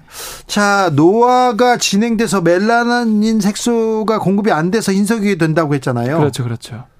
어, 그런데요. 네, 머리카락을 탈색하면 네, 흰색이 안 되고 약간 노란색 되잖아요. 맞아요, 맞아요. 네. 그런 저 학교 다닐 때 네.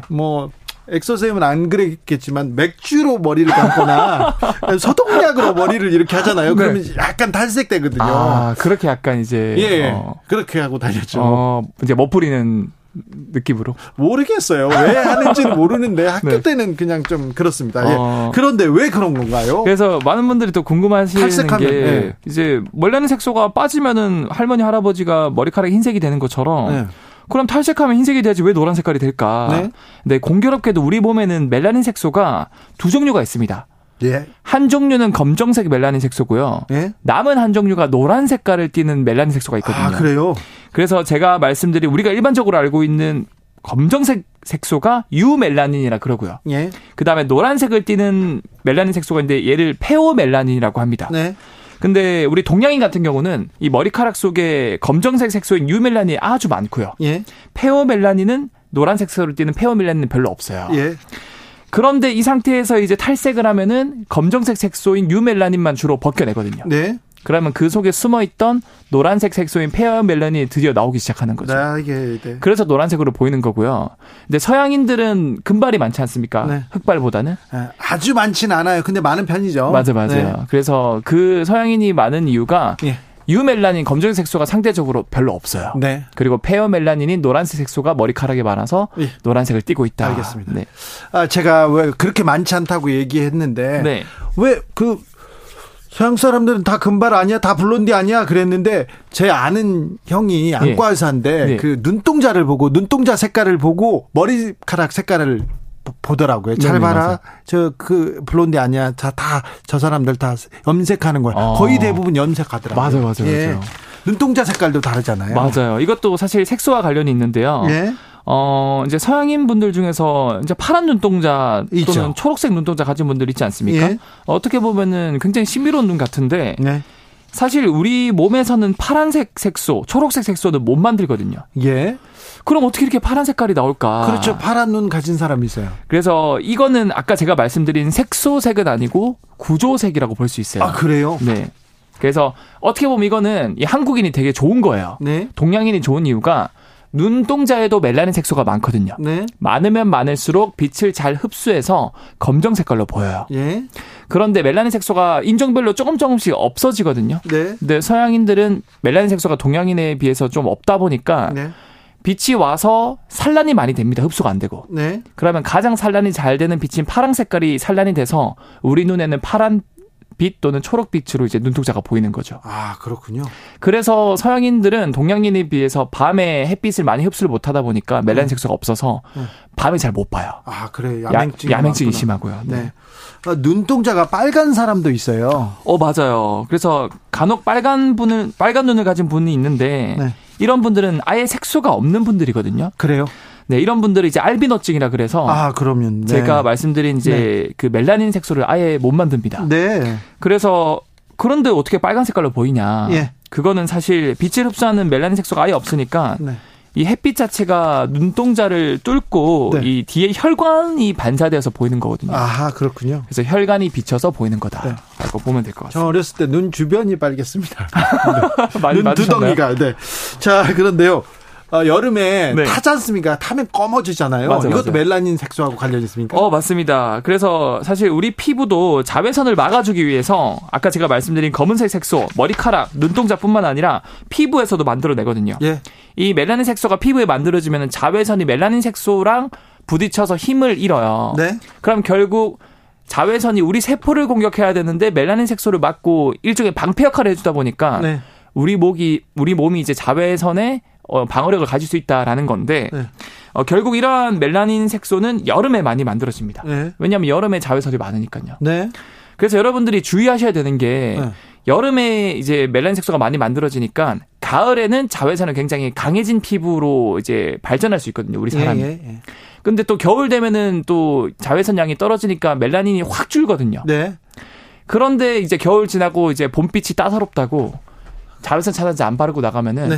그때는 굉장히 우리 몸이 자외선에 취약해져 있는 상태라고 합니다. 그 봄볕, 봄볕을 조심해야 된다. 봄볕을. 오히려 봄, 여름, 가을, 겨울 중에서 네. 봄의 일사량이 여름보다 훨씬 높아요. 아, 네. 그래서 봄에 더 자외선 차단제를 신경 써서 바르는 걸 제가 추천을 드립니다. 네. 근데 어떤 사람은 뭐 햇볕에 가도 하얗고요. 어떤 사람은 계속 이렇게 잘 타고 막 그래요.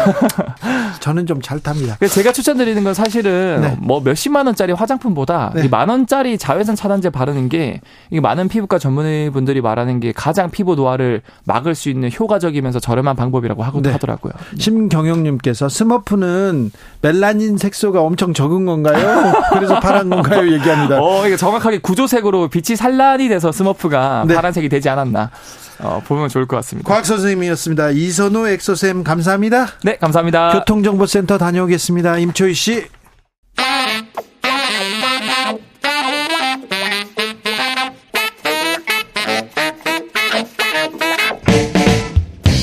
세계는 넓고 이슈는 많다. 우리의 시야를 국제적으로 넓혀 보겠습니다. 국내 뉴스, 국제 이슈 다 덤벼라. 지금은 글로벌 시대. 국제적 토크의 세계로 들어가 봅니다. 군사 외교 저- 안보 전문가 김종대 전 의원, 안녕하십니까? 세계적인 평론 스케일 임상훈 인문결 연구소장. 안녕하십니까? 네. 오늘 지금은 글로벌 시대를 기다리고 계신 분들이 많습니다. 주말에 많았습니다. 러시아에서 무장 반란이 일어났습니다. 자, 이걸 무장 반란으로 봐야 되느냐. 네. 쿠데타 아닙니까? 예, 쿠데타라고도 얘기를 하는데 무슨 용병이 쿠데타를 합니까? 네. 제가 알기로 용병에 의해서 제국이 멸망한 게 15세기에 동로마 제국이 마지막이거든요. 아, 네. 그 전에 서로마 제국도 게르만 용병 대장한테 망했어요. 네. 예, 잘못 고용한 거죠. 네.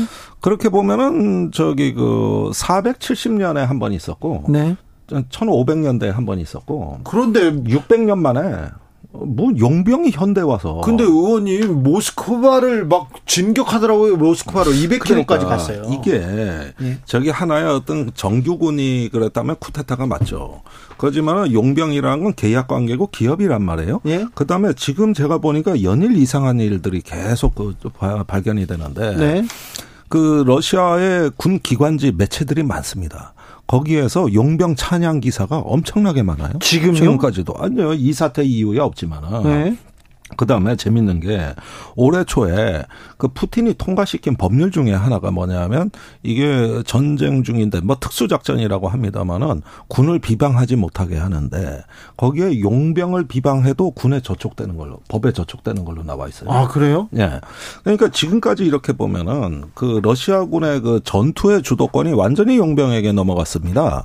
자포리자를 점령한 게 용병이에요. 아, 그렇군요. 러시아- 원전을 저, 아, 아, 저기, 저, 마호무트 어 죠. 마흐무트. 어, 예. 거기가, 저기, 그, 러시아 정규군이 못하는 작전을 용병이 해낸 거거든요. 아. 말하자면 전쟁 영웅이 된 건데, 네. 이게 어떤 그 하청 기업처럼 돼 있다고요. 원청이 바로, 어, 이제, 예, 러시아 정부가 되겠고, 그 다음에 용병이 우후죽순처럼 생겨나다 보니까, 러시아의 국가 실패, 즉, 공적인 실패를 사설 기업들이 다 해준 거예요. 예. 그렇다면 이번에 이건 뭐냐? 그동안에 그, 어, 저기, 프리고진 주장에 의하면은 전투 중에 2만 명이 자기들이 사망했다는 겁니다.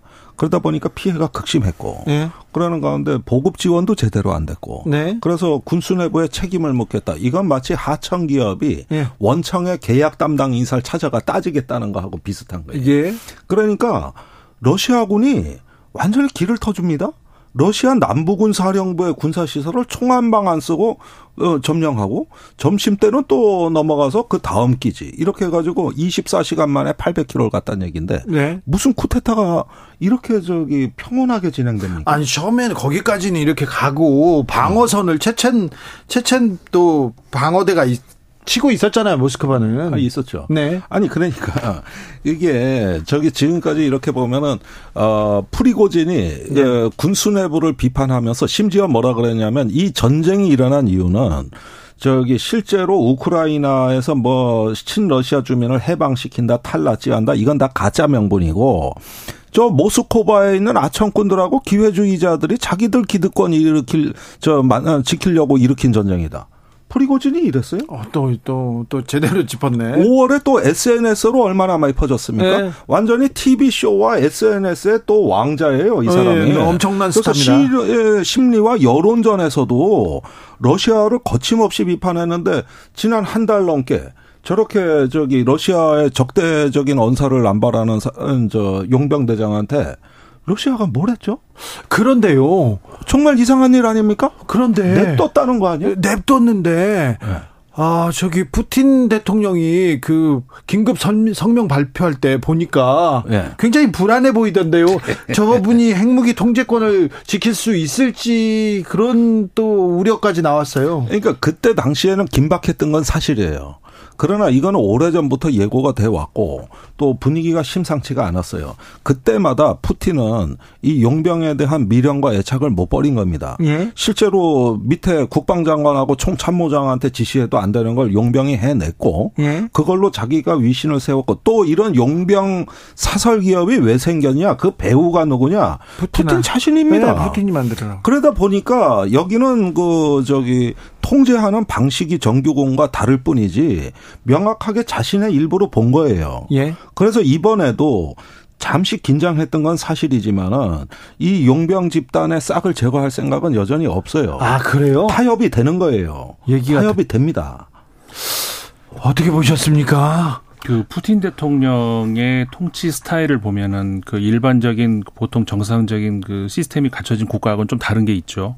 소위 이제 그 분할 통치다 뭐 이런 얘기를 많이 하는데 그러니까는 그 기존의 국가 권력 기관들도 있지만 네. 그것을 어, 놔두고 이제 비, 소위 비선이라고 하는 그 자기의 측근들이 또 여기저기 포진하고서 거기다가도 이제 상당한 권력을 심어줍니다. 고- 힘을 실어주고 그러면서 그들 사이에서 어느 누구도 이제 이인자를 두지는 않고 서로 이제 견제를 하고 그럼 자기들끼리 이렇게 싸우면은 그래서 사실 그 바그너 그룹하고 국방부하고도 치고받고 치고받고 과거에도 많이 그랬었죠.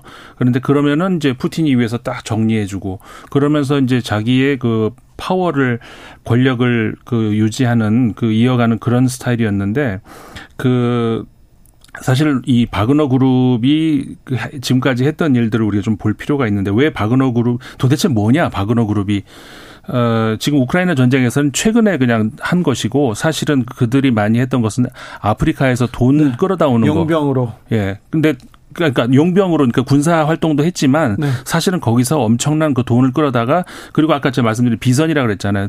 그러니까 푸틴 대통령의 그 자금이 어디서 다, 다 들어오느냐? 그 국가 권력에서 들어올 수는 없는 거 아니에요. 그 정상적인 시스템에서는. 근데 그런 데서 다 들어오는 거. 그러니까는 푸틴 대통령이 그 활용하고 있는 그 비선에서 들어오는 그 자금들이 어마어마하거든요. 그렇기 때문에 어, 어떻게 보면은 주객이 이제 전도되는 당, 상계, 단계까지 왔고 조금 전에 의원님 말씀하신 것처럼 이제는 그 죽일래야 주- 아까워서 죽일 수도 없는 그런 상태까지 온 거란 말이에요.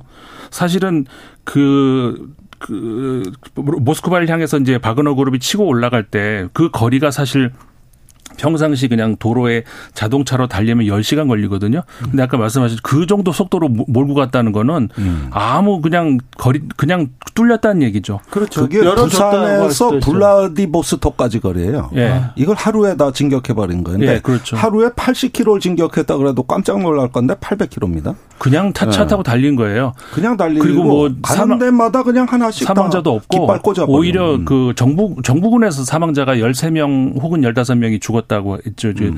비행기가 추락을 해 가지고 이쪽에서 사망자 한 명도 발생을 안 했어요. 그런데 이 부분을 잘 봐야 되는 게 지금 용병 집단이 여기뿐만 아닌데 벌써 그 러시아 정치학자들 언론 인터뷰한 거 보니까 이제 군사적 봉건주의 시대가 도래했다. 그러니까 그래요? 청나라 시대 네. 청나라 왕조가 저 무력해지니까 네. 각지에서 군벌들이 그 저 바로 하지 않습니까? 우리도 고려 시대 때 호족들이 자기 호족들이. 사병들 가- 건드리면서 어. 각 지역에 지역에 이렇게 그러니까 그 시절이 돌아왔다는 건데 이걸 군사적 봉건주의라는 표현을 쓰더라고요. 예. 그런데 러시아의 마피아 도목이 언론에 나와가지고 예. 우리보다 무서운 깽단이 나타났다. 아. 저 전쟁 끝나면 다 귀환할 텐데 무장해서. 그렇죠. 이거 저기 무시무시한 깽단이 출연했다 그러면서 오히려 마피아 도목이 지금 긴장 걱정하고 있어요? 건정하고 있어요. 그러면 이걸 종합해 보면 뭐냐면은 러시아 국가는 실패한 겁니다. 그러니까 어, 지난번에 어, 올 초에 푸틴이 그 징병령을 선포한다 그러니까 러시아 청년 50만 명이 러시아를 탈출했습니다. 이런 상태에서 어 전면적인 징병 조치가 이루어질 수가 없고 지금 예비군 투입도 어렵습니다.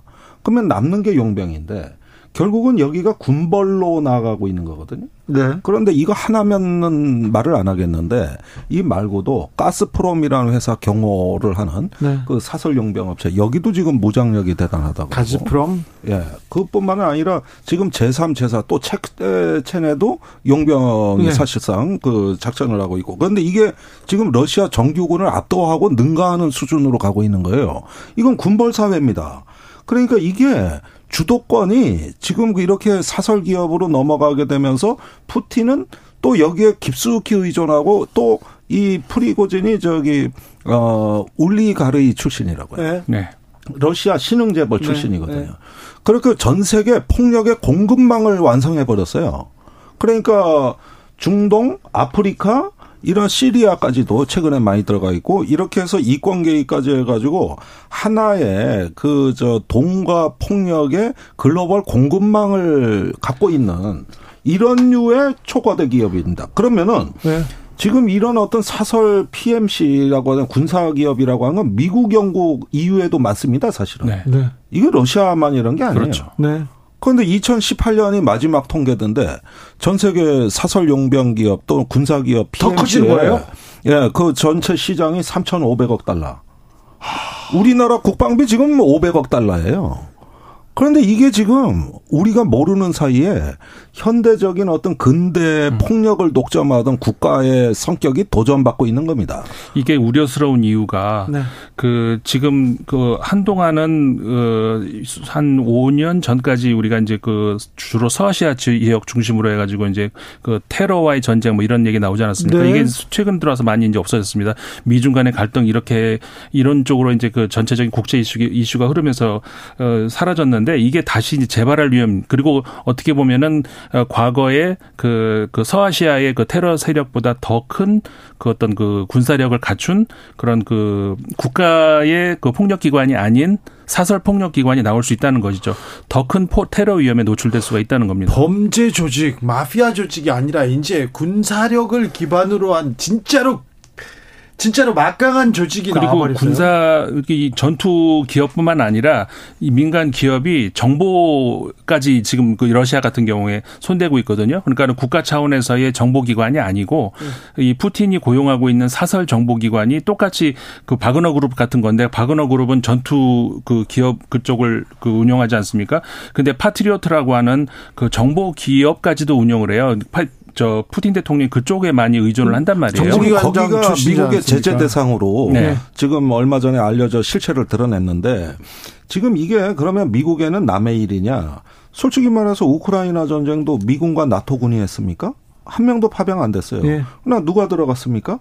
일론 머스크가 들어갔고 예. 우버 택시가 들어갔고 마이크로소프트가 들어가 가지고 저기 지금까지 거기서 그 신기술을 또 테스트하고 있는데 예.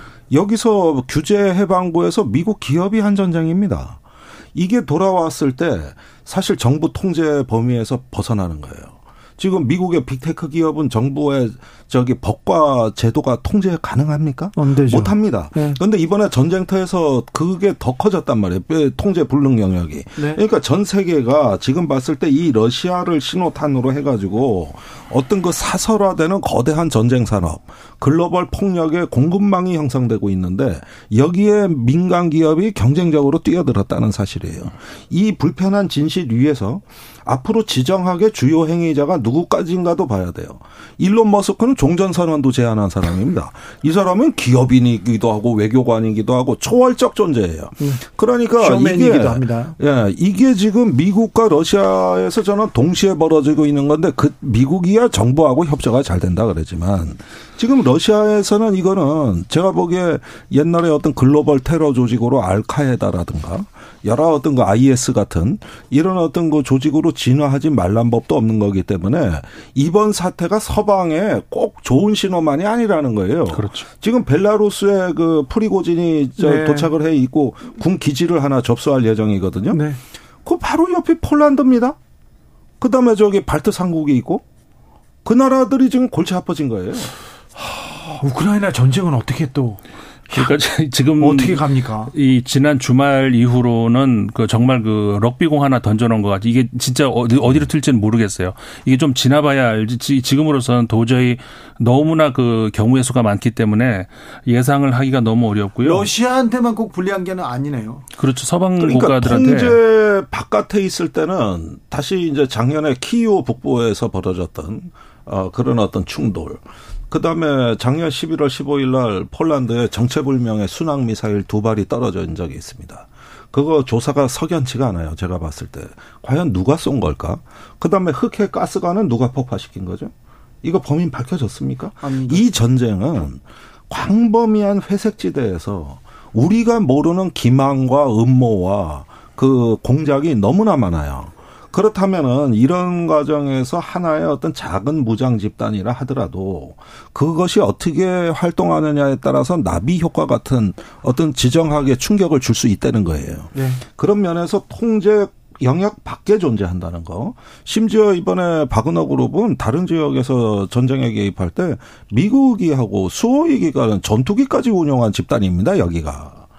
거기에다가 이제 저기 여론전에 능해가지고 이번에도 텔레그램으로 러시아 시민들에게 메시지 전달하는 거 보십시오.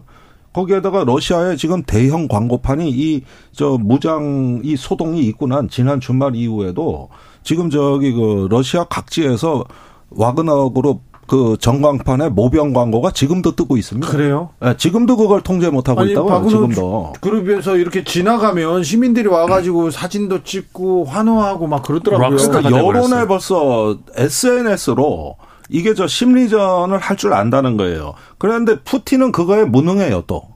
그 사람은 인터넷을 잘 몰라요, 역으로도. 이게. 예, 푸틴 대통령이 좀 우려스러운 게 얼마 전까지만 하더라도 그 러시아에서 이제 푸틴 세력을 무너뜨리고 새로운 러시아를 재건하는 뭐 이런 것들이 서방 국가에서 많이 나왔는데 예. 이제는 푸틴을 걱정하게 생겼어요. 왜냐하면 그렇죠. 여- 이게 무너졌을 때 러시아가 어떻게 될지 모르는 거죠. 아, 이거 핵을 컨트롤해야 되는데 불안 사실 불안 요소가 커요. 이 바그너 그룹이 러시아로 진격해 올라가는 정보를 미국은 알고 있었거든요. 그래서 미국 저 백악관뿐만 아니라 의회에서도 수뇌부는 알고 있었어요. 근데 네. 정작 푸틴은 그걸 모르고 있었다는 거 이게 진짜 심각한 문제라는 것이죠. 근데 사실은 이게 러시아의 어떤 국가 실패 신호냐. 지금 우리가 가장 주목이 되는 건 이건데 이번에 푸틴이나 그 주변의 무능력을 우리가 봤단 말이에요. 네. 그러면은 푸틴 정권이 과연 무사할 수 있느냐, 저 지속될 수 있느냐. 네. 지금 이걸 이제 서구에서는 일제히 여기에 집중하면서 위험하다는 신호로 해석하는 것 같아요. 네네. 그러나 푸틴은 전복되지 않습니다. 이번에 그 바그너 그룹의 주적은 푸틴이 아닙니다. 오히려 푸틴 치하에서의 주도권 내지는 자기 권력의 어떤 확장을 꾀한 걸로 보여지는데 그렇다면 국가 전복은 아닌데 그러나 그 과정에서 부수적으로 푸틴의 무능력이 반복적으로 노출이 되고 국가 시스템이 작동 안 한다는 사실이 알려졌을 때 이때 제가 보기에 최우승자는 누구냐? 러시아의 초강경 민족주의자들입니다. 푸틴보다 더 강경한.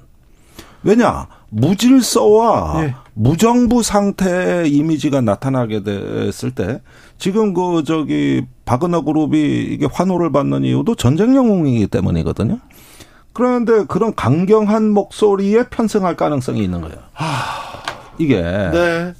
독재가 무너지면 더 나은 세상이 오겠지. 아니요, 더 혼란할 수도 있어요. 아니, 그래서 로버트 카플란이라고 이라크 전쟁을 지지했던 사람이 나중에 입장을 바꿔 뭐라 그랬냐면 어떤 압제와 폭정도 무정부 상태보단 낫더라. 네. 그게 이라크 저- 가서 보고서 한 얘기예요. 지금 지금 푸틴이 핵 핵무기를 쓰면 어떻게 하지? 그 걱정이 아니라 지금 핵무기를 잘 지금 뭐지? 간수할 잘- 수 있을지. 예, 간수 못하면 어떻게 하지? 이 걱정을 해야 됩니다. 7939님 이러다 아이언맨 영화에 토니 스타크 같은 사람 나오는 거 아닌가요? 이미 나오지 않았습니까? 네. 그래서 약간 어떤 그 국가 권력에 대한 이해가 포스트 모던 말하자면 기존의 그 질서정연한 사고로는 이해가 안 되는 직관에 어긋나는 현상이 예.